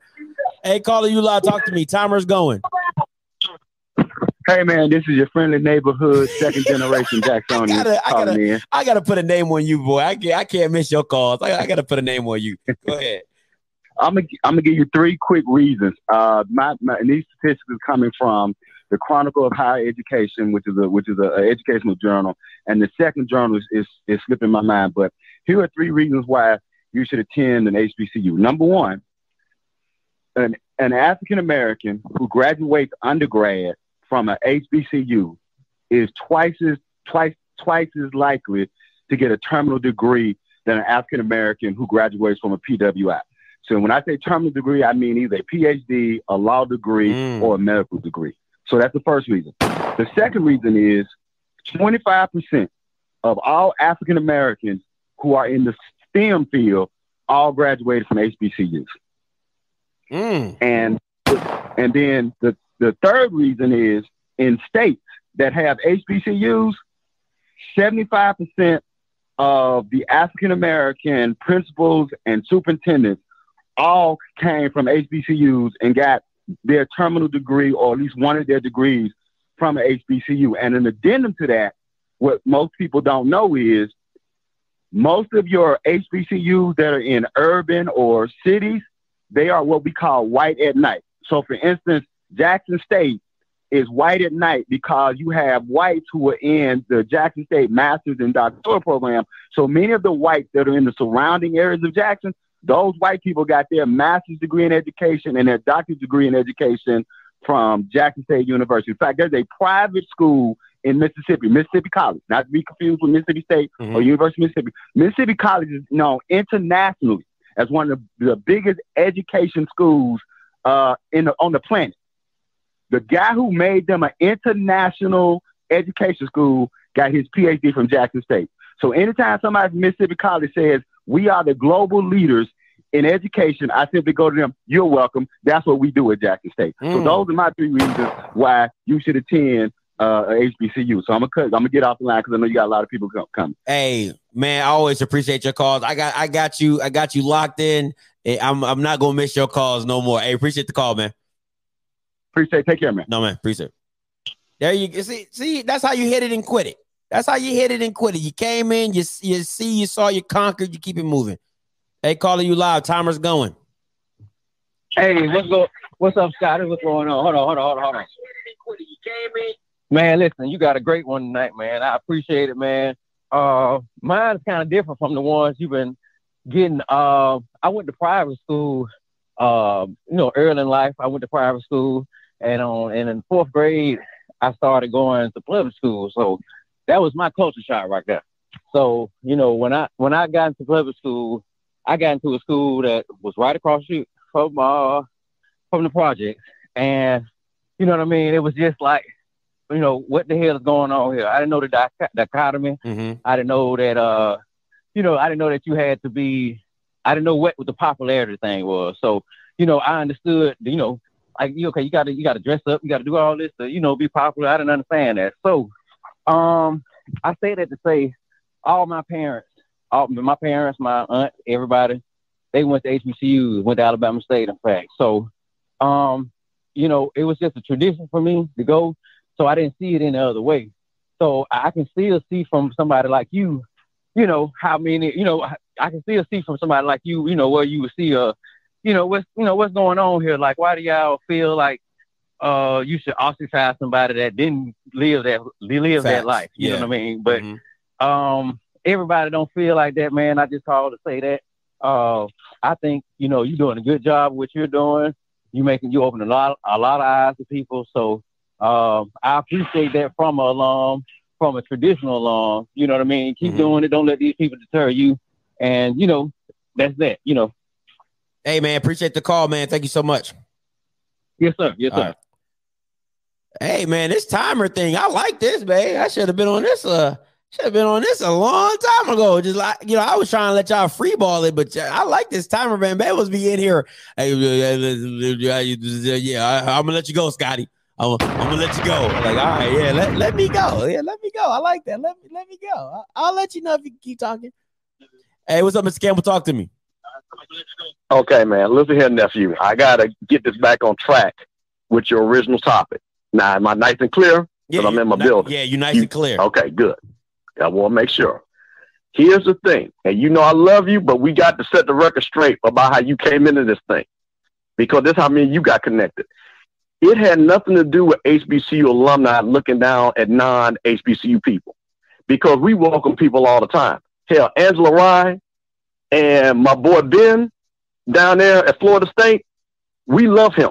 We love Angela Rye. We love a bunch of people that didn't attend HBCU. But I'm gonna tell you what happened with you, and you got to own a little bit of this. You came in disrespectful. You came in a little bit arrogant, and you talked about a lot of stuff that you had no idea what you were talking about. Now I'm gonna keep it 100. That's why I had to get with you and say, "Hey, man, you are mad talented, but some of the stuff that you're saying is not going to play well because it comes from a little bit a level of ignorance of you not being around this culture."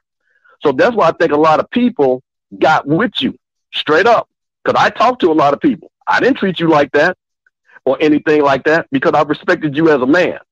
But when people hear snapshots of you criticized, and you were very stringent in some of your criticisms, and people hear, and we talk about it, you do a three hour show, but if I hear you say, and I'm just paraphrasing, JSU ain't ish, FAMU sucks, blah, blah, blah, blah, blah, this, I don't know why people would go to a HBCU, blah, blah, blah. Well, guess what? They're going to get defensive because just like my well my alum fellow alumni, we produce greatness.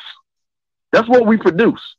So it doesn't matter where you come from. Dude, I went to FAMU. You know how many people I got that are from Oxon Hill, Montgomery County, PG that went to FAMU? I'm from from DC. All of them my boys. And we all came together as freshmen. I was the freshman class president. I was from Mississippi. And people from Miami and all over both because we were all cool. Because we all come together. Now let me tell you the difference with the PWIs. When you people say rooting for Alabama and Ohio, you know what they're rooting for? Just like a pro football team. They ain't rooting for Alabama the school because Alabama the school will not let some of them in, but they'll let the football players in. Because you go ask that girl that pledged, tried to pledge the white sorority, and her daddy was a judge down in Alabama, was on the board of trustees, and they told her black behind, get up out of there. See, that's real talk.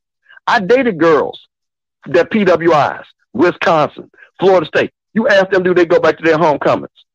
When Wisconsin was in the Final Four, I was right in Atlanta at a sports bar. Wisconsin alumni all over. I said, why don't you go over there with your alumni? Go over there with those folks. They didn't welcome her. She said, no, I'm to hang out over here with y'all with the FAMU folks. But I said, you went to Wisconsin. Because you know what? They go to school there. We get a family at a HBCU. See, that's the big difference. My girl that went to Florida State, she don't go to Florida State homecoming, but she go to FAMU homecoming because it's family. You look at these people in the chat. I went to FAMU. We talk trash all types of ways. But you know what some of these people did in this chat? I got a deal with the Lakers, as you know. They went and retweeted it. My man SWAC fans or somebody else, they retweeted it because they knew I was an HBCU guy and they supported me. That is the thing. So that's what the deal is. So some of that you got to take on yourself because when you came in, you came in hot with your guns blazing. and people had to check you up. Uh, uh, you didn't. Now you got to own that. Uh, uh listen, I, I know everything that I've ever said. Most most of everything, about nine percent of everything. And most of the time, if I ever said yo was trash, I said the football is trash. I said the SWAC football is trash, and it was. And I I stand on that. I stand on it. And, No, no, no, no, no, no, no, no, no, no, no. But see, that's what I'm saying. We're not. See, no, no, no. That's what I'm trying to tell you. It wasn't that per se. I, you, it, it's just like somebody said. You can say something is bad. It's just like I can say, "Hey, Scotty, you're not looking good today," or I can say that shit looks ugly as hell. Some of that, you know, people are going to take offense to that. And again, it was something, bro. Like I said, we're not going to rehash, but I'm just telling you what you're talking about. I want to clarify that because look, I'm an HBCU alum. You're my guy. I talk to you every other day. And it has nothing to do with not HBCU. I like you as a man. I respect you as a man. I'm a full supporter of this channel, and I will check mofos, and you know it. I check mofos all the time because I'm not going to let anybody lie on you because I know what kind of man you are. I know what kind of woman your girlfriend is. Y'all good people. But you have to sit back and understand where you come. You've grown a lot, brother. You have grown a lot. You are not the same guy that was totally clueless of the culture. Because you do have to understand the culture. Because we are the culture. I'm, I don't have to quote my man just quoted all that, bro. You guys said we produce greatness. That's what we do. We don't have to impress anybody because that's what we already are. We are greatness at all these schools. So I don't need to go. So yeah, somebody might have a bad experience where you know people dressed up. Yeah, it's fashion shows at different schools, but guess what? Down in Jackson State at FAMU, you got folks on the Orange Grove that didn't have no money and only had one pair of pants. Mm-hmm. We are raising money right now for our homeless students. You think they no? They care about graduating. You think them folks from the Mississippi Delta care about fashion shows? They're trying to change the trajectory of their families' lives, bro. That is what this is all about because that's where it starts. And like I tell, and I'm gonna say this, and then I'm gonna get off. But this is the reason why I love Jackson State. And I tell people this: my granddad is from Wiggins, Mississippi, and they couldn't read nor write. Forget doing lumber. And his dad was like, "One of y'all got to get educated because I'm gonna kill somebody down here." And he went to Jackson State. That changed the whole trajectory of my family. Everybody in my family is educated because of one man going to Jackson State. You think he could go to Ole Miss? You think he could go to Mississippi State or Southern Miss in 1938? No, sir. But there is greatness because of Jackson State in my family. So that's why we, I tell you what, you get on one of these YouTube channels and you start talking about Alabama and say what you say and see how that YouTube channel will not grow and what they would try to do to you. One thing about you, we might not like you, but we damn sure gonna defend you. And we gonna defend you every day because you are our brother and you support HBCUs. That's why I support you. I don't care if you went to know HBCU or not. I care that you're doing great content. So all of us can get on here and do what we're doing. Talk about sports. You know what I really like? I like the fact that you quoted somebody, yo, the dude is coming to Bethune Cookman. This dude is going to Jackson State. We didn't have that two years ago. We got that because of you. So I'm gonna have your back. But you gotta be more open and not let one thing be the norm, because that's not the norm. The norm is what I'm talking about with all these people. Like my classmate sent you that nice stuff, or people from Jackson State who's gonna send you a bunch of stuff, or those people at Jackson State that had the cookout and the barbecues and said, You come on down and we gonna give you a plate. That's HBCU love, bro. You take your ass over to Alabama, see if you get a plate over there. you ain't gonna get it as easy as we get it. So I'm just letting you know. So that's just that's just the way it is, man. It, it is a bigger thing than what is. So why do you go HBCU? You go to HBCU because of all the people that's in this chat that's got more degrees than their grandmama's oven. That's why you go to HBCU. You go to HBCU is because when you need to call somebody, like my man, them boys, if I call him, he ain't never seen me. If I call him, he said, Hey Steve, I know somebody is somebody, call somebody is somebody. That's what we do, dog. We ain't got to be at the same school, mm-hmm. but we all part of the same family, That's real. the HBCU family. So I'm gonna leave it at that, my brother. But I love you, and I love the show that you're doing tonight. Love you too, Mr. Campbell. Appreciate the call. All right, man. All right. Yo. Listen, that's that's what it is, man. Real, real recognize real. You know what I'm saying? Like I I I have I've I've definitely grown in the understanding of HBCU sports. But this is what I will not say. I have to I have to I, this is the only thing I'm gonna caveat on what Mr. Campbell said. I never came for a particular school, right? Because I didn't know the schools, right? The only so I could never talk about like I, I never talk about anything I really don't know. You know what I'm saying? So that's not how I get down. The I'll tell you the two main points I've always said, and this probably got me the most trouble. That the celebration bowl wasn't crap. I said that. That was probably the biggest statement I've ever said, and probably got more. I probably got more flack for that than a lot of anything else I've said. And then the HBCU football was not good. That those are the two things I probably said on this channel that have probably got the most pushback ever. Especially the first one, the celebration bowl. Whoo, boy, you talking about starting a fight? Whoo, that that uh, that's that that start a fight. Hey, caller, you live. Talk to me. I'm starting the timer now. Hey. Okay, great. How you doing? Good. What's your name? Where you come from? Hey, I just want I just want to let you know. Uh, my name is Carlton, and I come from uh, Southern O'Fallon, Illinois. But actually, actually, um, I was raised. It's kind of different, but um, raised on the East Coast, and I graduated school from um, and graduate school and high school in California. Okay. Um, I went my first year. Went my first year to University of California, Berkeley. Did not do well. Large school. Didn't you know? Just didn't have a good experience. Then I then I my grandmother was a, a Jackson State grad, and my aunt and they we had three generations go there. So I went down there, and she transferred me, got me enrolled there. First semester hated it, but then after that, after the next semester, I, I started warming up, and I eventually I loved it. And it's uh just been a great experience for me, uh, great experience for anybody I would say to go. And just I'd say even though like people talked about me because they said I talked white, like I, they said my accent because my I'm not from down south, and even though my family's from the Mississippi, but I didn't grow up in Mississippi, so I don't have the same accent as everyone else. But but just talking to my girlfriend now, her her she her family she's from New Jersey, Okay. and she's a doctor. She's a doctor. She went to University of Michigan, and she went to undergrad and grad school there. But just the, just the just the whole experience of asking her, like, just how how did she get along with anybody at school? She didn't really know the people, didn't really experience the people. Like I have friends from Jackson State. I haven't been in school in like in really 30 years, or no, 20 years, 25 years. But they're still friends to this day. We still have a, we have a conference call. We get together about once a month and just talk about different things we're doing. Meet up, try to meet up for certain things. Occasionally, we'll meet up for a game or meet up to just have people go over people's houses.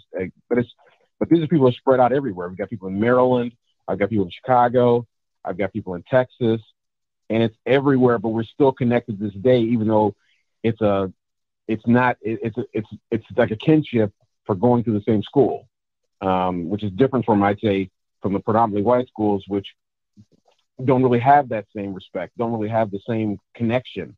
Um, you may have friends that you went maybe unless you just indoctrinate yourself in the culture. I don't know. Maybe it's different, but but I'd say that's one of the things that I respected about my HBCU was the fact that everyone, all my friends are still friends to this day. That's what's up. Um, in spite of like the things we've grown through and gone through. And my my sons, I'll just give an example. Let's to talk about them. My sons, my son went to Howard, and the other one went to Alabama A and M. And so my third son, I'm trying to talk him into going to Jackson State because that's where I went to Jackson State. So anyway, anyway, great to talk to you, and uh, your show is great. Hey, thank talk you so much, man. Appreciate the call. All right, bye. Listen, let me let me say one thing, right? I, I'll tell you one thing. That used that used to be the biggest problem I had. Like he speaks very he, he speaks very correct, right? His grammar's top notch and everything like that. When I used to I used to talk the same exact way, and I still do to a certain extent to certain people. And to, to all my cousins, I talk white. That has to be the I cannot. That has to be one of the stupidest things I've ever heard people say. Is that you're talking white? What does that mean? What does that mean? There is no such thing as talking white. Okay?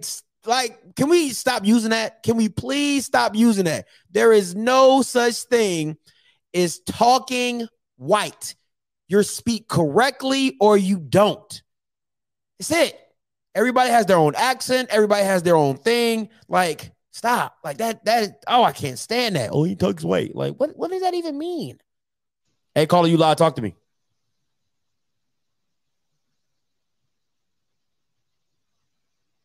Hey, caller, you live. Talk- yeah, yeah, you live. Talk to me.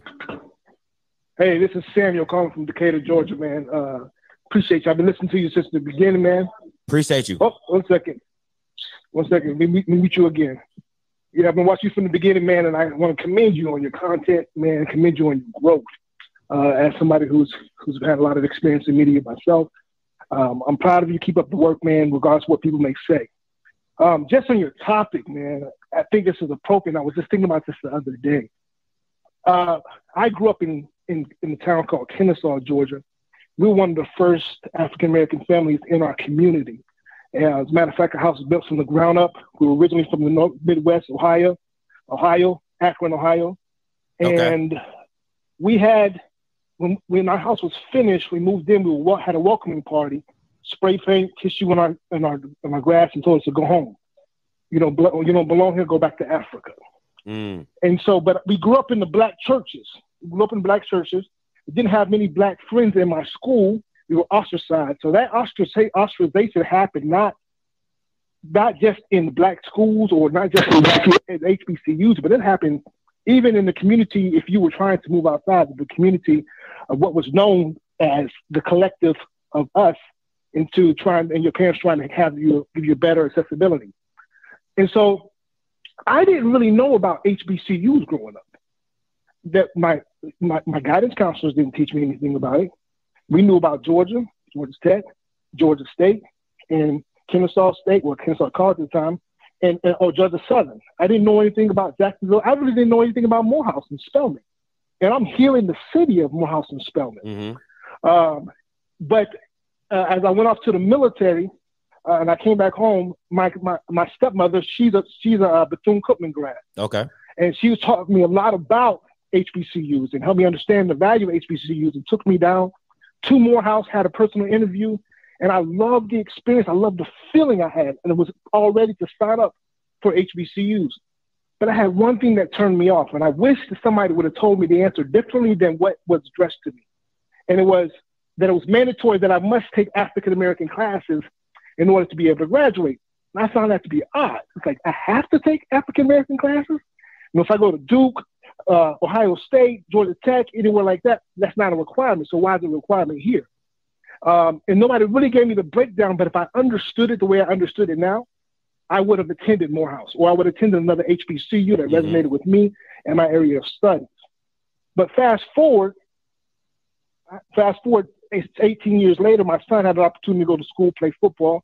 He was he was highly recruited. He was recruited, but he was recruited also um, uh, by he was a D1 D1 recruit, but he was also recruited by, by Morehouse. And because of the culture that was happening in Morehouse at the time, he was turned off. He was disinterested, and he didn't think that that was an opportunity. Like a lot of these kids didn't think it was an opportunity for them to be able to get to the next level. However, hindsight being being 2020, I wish he would went to Morehouse. Moving forward, five years later, my, my daughter graduates from high school. High school, she only has two. She only has two options that she that she's even considering. And that was Alabama State, and she and I had her even look at uh, Spelman, which she's which she's currently enrolled at Spelman now. Congratulations. Um, so, thank you, sir. Thank you. Uh, and then my I have I have a high school freshman right now. She's only looking at one school, and that's Tuskegee, uh, because of the nursing program there. So just I think by educating these children, being able to give them an understanding of their options and seeing that the, the programs and know the history behind the programs really gives them an opportunity to know about their options and know the opportunities that are available beyond the PWI. But at the same time, backtracking, I have a lot of friends who are African American with the PWIs and a lot of friends who went to HBCUs. And I'm gonna tell you, I get the most support from my friends who went to HBCUs than I get from PWIs, which is which is interesting to me. Uh, I get the most fellowship from those who went to HBCUs than who went to PWIs. But my friends who went to PWIs have a tendency to look down upon those who went to HBCUs. So I get it. I definitely understand what, what you've gone through. I definitely understand the, both sides of the picture, and and I'm grateful that the highlight is on the HBCUs now. Um, and I just wish that there was more education for our children about the opportunities of the HBCUs at the same time. Um, and, and, and I love how many of the callers have really shared the diversity of the, of the HBCUs as well. So, Man, no, I appreciate the call. Appreciate the uh the insight to your life, man. And um that's you know that's real, bro. That's that's real. And and I'll say this. I, I'm gonna let you go, but thanks for the call though. Thanks for the call, Samuel. Let, let me say this, and I have to be honest, right? Because um I think the coolest thing about what I'm doing and and what and how and I even told my girl I think the impact one the impact that I'm having on the culture is dope. I mean I got people saying alumni, I got people saying Bama's, I got people saying emotional. You know the impact is dope, right? But I think the second aspect of that is when me and and and my girl have gone to these games, seeing the kids, like me being able to bring my kids to games and having them around this.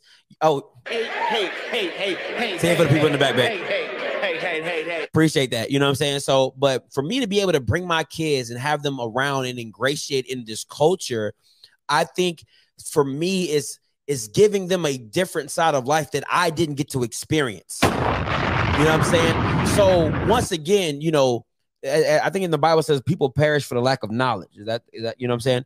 So I think having that capability of ex- of- giving my kids another version of life, another um look, you know, of of what schools can look like, what an environment can look like, and I have never because I, didn't have that experience for me in Maryland. You know, my mom didn't. My mom graduated from the University of Maryland. You know what I'm saying? So all I and all the kids I'm around, you know, Maryland was the standard. You know what I'm saying? So it wasn't kids weren't fighting to get into Bowie. Kids weren't fighting to get into Morgan. You know what I'm saying? It was either Howard or the University of Maryland. You know what I'm saying? So for me, I'm just glad and I know I will be able to bring my kids and show them a different side of schools and life and of um and and and being in a family of you know of HBCUs that they can they can honestly say when they have a chance to pick colleges, they can't say my dad did not my dad did not tell me about this. I didn't know about because at the end of the day, it's still my kid's decision. And I and I even talk. It's funny. I was talking to my girl like a couple days ago. I said I gotta graduate. I said me being where I'm at now, I have to graduate from HBCU, and I really feel that way. And once again, I'm I'm I'm still up in the air debating where I want to go. But um, I, I just want to be able to tell my kids and have them show them a, a, a side of education that you know at the end of the day, if you decide to go wherever you go, you can't you know you cannot say you didn't know or I didn't I, I didn't know that there were HBCUs or this school here. That y- your dad covers them every day. we talk about this every freaking day, so it is what it is. It, it pays the bill. So what do we like? Like you you you know about these schools. All right, let me get to some of these calls I haven't seen before. Hey, caller, you live. Talk to me. Oh man, what's up, man? It's Cool man. Talk to me. Hey, hey, Scott. I ain't gonna lie to you, man. I went to college for the women, man. hey, I ain't, I ain't got no sad story. I just went to college for the women. I'm gonna tell you how it all went down, man. I'm from Jackson, so I'm a local. You know what I'm saying? We went up there to fight the college kids, you know, because college kids and locals get into it. You feel me? Yeah. Man, I seen all them women, man. I was like, man, I'm enrolling tomorrow, nigga. I went to college for the women. I ended up graduating. When I went back to the hood, they were like, man, who let you in college, man? Because then nobody believed in me, man. You know what I'm saying? You said you ended up graduating, like you like you just stumbled upon graduating. hey, hey, Scotty, hey, man. Jackson State was easy in high school, bro. Oh, yeah, Jack State Jack State alums ain't gonna agree with that, but you know, but go ahead. Hey, man, hey, man. Hey, I- I'm also a PE major, though, bro. I was a phys ed major, too, now, man. I would take with badminton, archery, all easy classes, man. Oh, that is funny. That is fun. Yeah, man. But I did get my master's in PE, too, so you know what I'm saying? But Jackson State taught me a lot, though, man. You feel me? No, I appreciate. Hey, man, I, I believe you, and I appreciate your honesty, though, for real. Oh, for real. yeah, man. I, I, I only went to college for the women, and it worked out. Hey, Hey, listen, look, hey, look at you now. Look, you got a master's and everything. look what, look Oh, what, yeah, man. look what the women did for you. All right, bro. Keep All right, up man. good work, you man. too, man. Appreciate the call, man. Hey, man, you can't get no realer than that. That's real. I like that. That's real. The call, man. Hey, caller, you Yeah, live. man, Talk to you me. Can't get no real. That's real. I like that. That's real. Nine five zero one. You live. Talk to me. What's up, Scotty? Can you hear me? Yeah, I can. What's up? To talk to me. All right. Um, Timer's on. this is the reason I went to HBCU. I'm doing good. My name is BT Elliott. I'm in Florida. Um, in fourth grade. I'm sorry, I didn't hear you. No, I said I got the timer on, but you're good. Go ahead. Okay. When I was in fourth grade, they had the Florida Classic. I was in fourth again, fourth grade, and I saw the marching 100. And I told my mom in the stands, "I'm going to be in that band." I didn't even play an instrument at the time.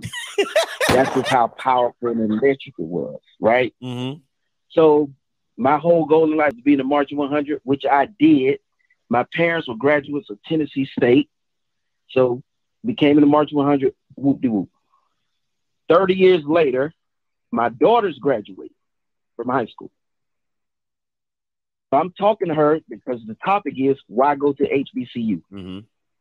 So she put in her application. She got accepted to everywhere from uh, Alabama State, University of Alabama, North Carolina, Clark, Howard, Southern, FAMU, Tennessee State, et cetera, et cetera. So I'm telling her, I was like, listen, you're going to choose where you want to go, just like my parents let me choose where I wanted to go. But if I were you, I would go to a HBCU for undergrad and then go to a PWI. You can go anywhere you want to after that. And the reason I told her is this. When I go to homecoming, I'm going to be at a family reunion. If you go to a PWI homecoming, you're nobody. Hmm. Nobody. Outside of maybe the Black Student Union, you're not going to know anyone and no one's going to know you. What type of relationships are you going to build at a school where people really don't care about you? Just like the doctor, um, Dr. Wilson, I was 17 years old, a freshman in the marching band. That changed my life. That totally changed my life.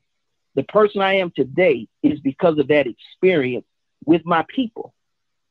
And we talk about being in school with diverse people, and that's fine, but it's nothing like being in a classroom with a black professor teaching you about yourself.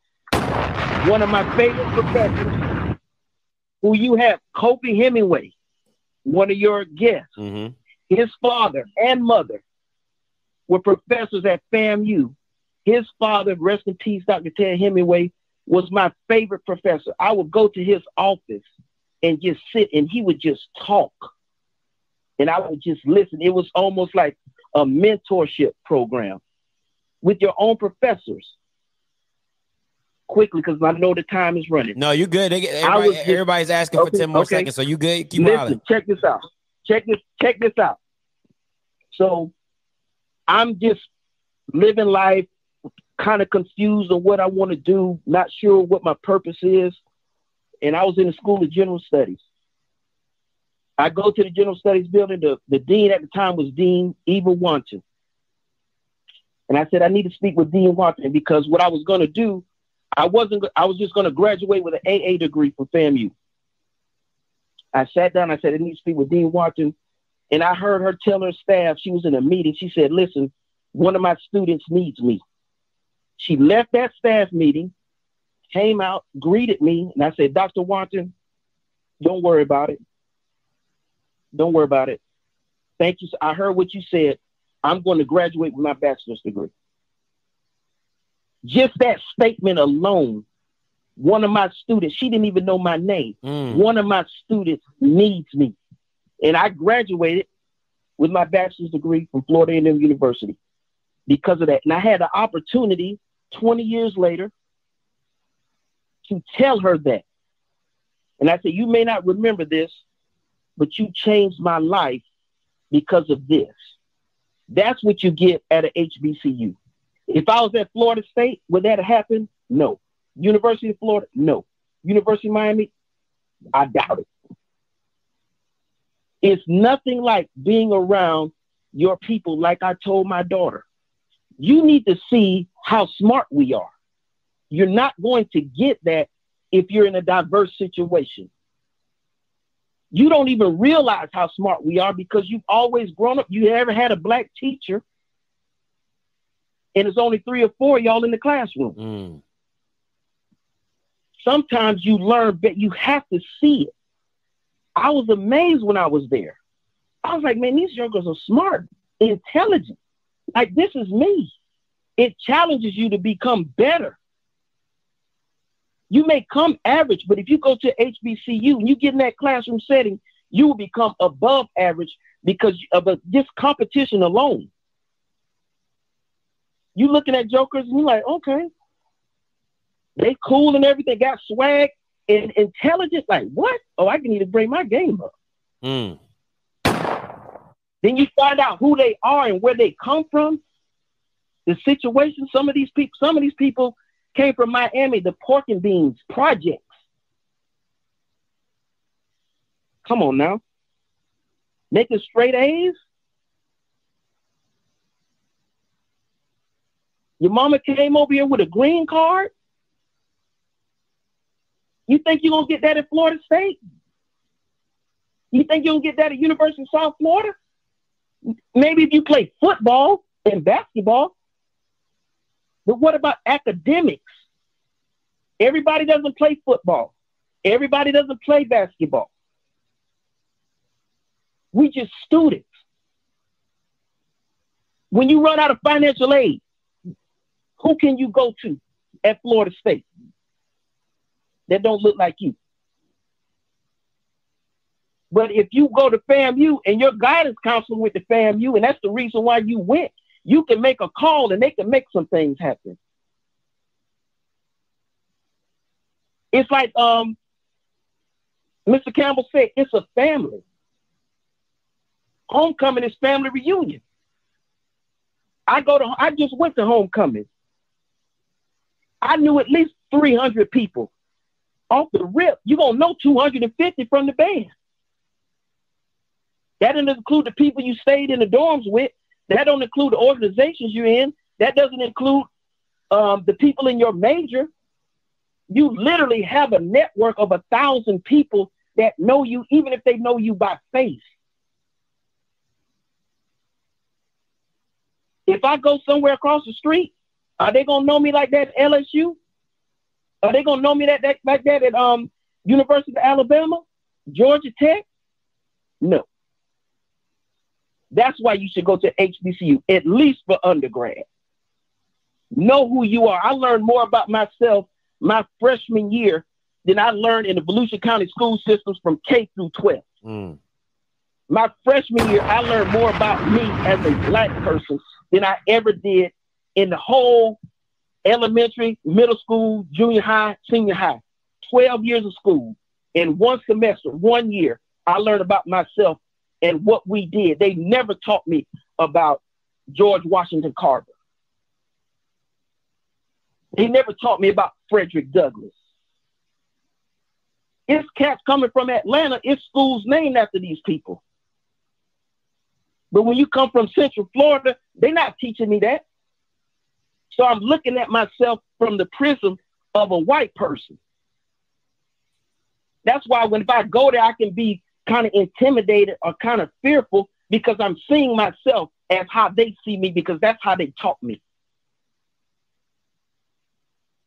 But the HBCU taught me to love myself and see who we really are. I'm in the classroom with people from Chicago, Detroit, Washington, D.C., Atlanta, Miami, Jacksonville, Tampa, Orlando, Pensacola, Los Angeles, tearing it up. Tearing it up. Yeah, some people probably wait to, you know, got caught up in whatever, but most of them graduated. Most of them are successful in whatever it is that they do, whether it's education, medical field, whatever it is, the foundation, like Dr. Wilson said, it made me who I am today. changed my life forever. Made me love me because I'm black and that's who that's who I am. And I'm powerful, I'm just as intelligent. We created, we built this country. That's who we are. HBCU love, baby. Thank you, sir. Man, listen. I don't ever do this, but I'm shutting it down after that. I'm sorry. I, I can't listen. Nobody. I know. Eh, listen. I know everybody has. I know everybody has a story to tell. I'm. I'm gonna go ahead and apologize to people on the line, but I gotta shut it down after that. That. That. Listen.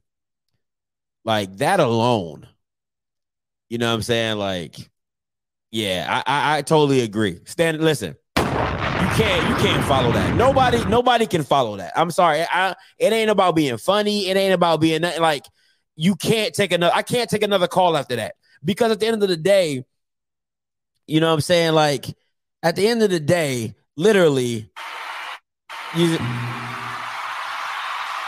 just go ahead. Everybody, just clap it up for my man. Everybody go ahead and clap it up for my man. Cause at the end of the day, man, that that listen, that alone could get any kid into a HBCU. That alone, that man, that was powerful, bro. I, I can't even fake, bro. That was that was powerful. Um, I'm definitely gonna listen if anybody don't, I'm gonna clip that. I gotta clip it. Um, and I'm gonna I'm gonna put it at his I'm gonna put it at his as his own video so people can use that whatever you want to use it for. If you're in if you're in teaching, if you're in administrating, if anything like that, I'm gonna clip that. I'm gonna clip his call. I'm gonna put its own video on my channel, and you can use it for whatever you like it. You know, for motivation or whatever. But listen, that was amazing. That was an amazing call, man, and I appreciate it. That made me self check myself. like I ain't, gonna, I ain't gonna lie, I'm like, damn, I should take my ass to uh HBCU. Goddamn. Like I'm telling you, man, that was real, bro. That was absolutely amazing. Um, thank you, thank you so much, caller, for that call. Real talk, man. That was that was amazing, man. That was freaking amazing. Um, and thank everybody for calling in, man. I appreciate you guys. Um, yeah, man. Listen, I was getting them. Boy, I, I had to, I had to dip the hat a little bit. I had to hold. I was getting a little emotional. Oh, and I can't let go. Boy, I was over here about to. I was over here about to give the glory tear. That's what they call it, the glory tear. That just that one drop. Just oh man, it was coming. Oh Jesus, it was coming. That Denzel Washington tear was coming. All right, but uh, but man, no, listen, man. Uh, I I appreciate everybody who called in. I appreciate everybody who gave their opinions. Um, I appreciate you guys for still rocking with me. Over 300 people, 290 in here, man. Um, I just listen, man. I just appreciate the support because I know I'm a football guy, but stuff like this needs to be talked about, and that's why I like to do stuff like this. I like to have shows like this, and it doesn't. I can't have I can't have a show like this if there's no participation from you, the people in the comments, the people in the chat, people in the call lines. And once again, as always, I appreciate you guys and I appreciate you for giving your feedback in your in your experiences. Um, we need a part two, Scotty. Yeah, I'm, I'm, gonna make it happen. I think we're gonna definitely we're gonna definitely get it going, man. This was a great topic, and I think we'll have more topics like this in the off season as we as we're waiting for football. All right, so let me get my let me go back over my my recaps. All right, and then I'm gonna get up out of here. Uh man, okay. Early morning coverage for National Early Signing Day tomorrow morning, 10 a.m. I'm doing an early morning show, 10 a.m. It's probably gonna go for an hour, hour and a half, something like that, man. But man, God, dog, this is a great show for real. Like I'm really, this is a really great show. Um, 10 a.m. early morning show, early signing day. All right, all right. Michael Ples after Mike Ples after he after he makes his announcement, he will be coming on the channel and doing an interview explaining why he went to um whatever he's going. I don't know because he didn't tell me. So wherever he's going. So what, what, when he makes his decision, he's going to come onto the channel. He's going to have an interview on the channel and talk about why he went to where he went. All right. Bandwagon National Signing Day. Okay. Bandwagon National Signing Day. That's my day. All right. That day is when I'm going to pick the bandwagon team I'm going to go with throughout the year. And so I'm gonna have me a little signing day and everything like that. You know what I'm saying? I'm gonna have a couple hats, maybe, you know, put my hat on, however we gonna do it. So be be looking for the bandwagon national signing day, January 3rd. All right. And one last thing, I'm gonna get my shout outs to uh Kay Howard, Miss Miss Howard, Grandma Lunda. All right. Listen, and shout out to Dr. Lori Wilson from FAMU uh. All right. Listen, if you want to donate to these ladies' schools, I have the Graham donation link in the description below. I also have the FAMU donation link in the description below. Please make sure you support these ladies, you support their alumni uh, associations and everything like that. All right. So, P- PE. What, what the hell is PE? Oh, okay. All right. So, listen, until next time, you know what I'm going to do. I'm going to holler. God bless. And you know, hold on, before I go, before I go, somebody, if anybody knows somebody from the FAMU uh journalism media department or whatever, um, make sure you just send them my information. All right, I like to talk to them. You know, like I said, I, I feel like I do have to become an HBCU graduate. You know, maybe maybe me and my young lady, you know, we can get some honorary degrees from uh from good old from good old fam. All right. Good old fam. All right. So, but until next time, you know what I'm gonna do. I'm gonna holler. God bless.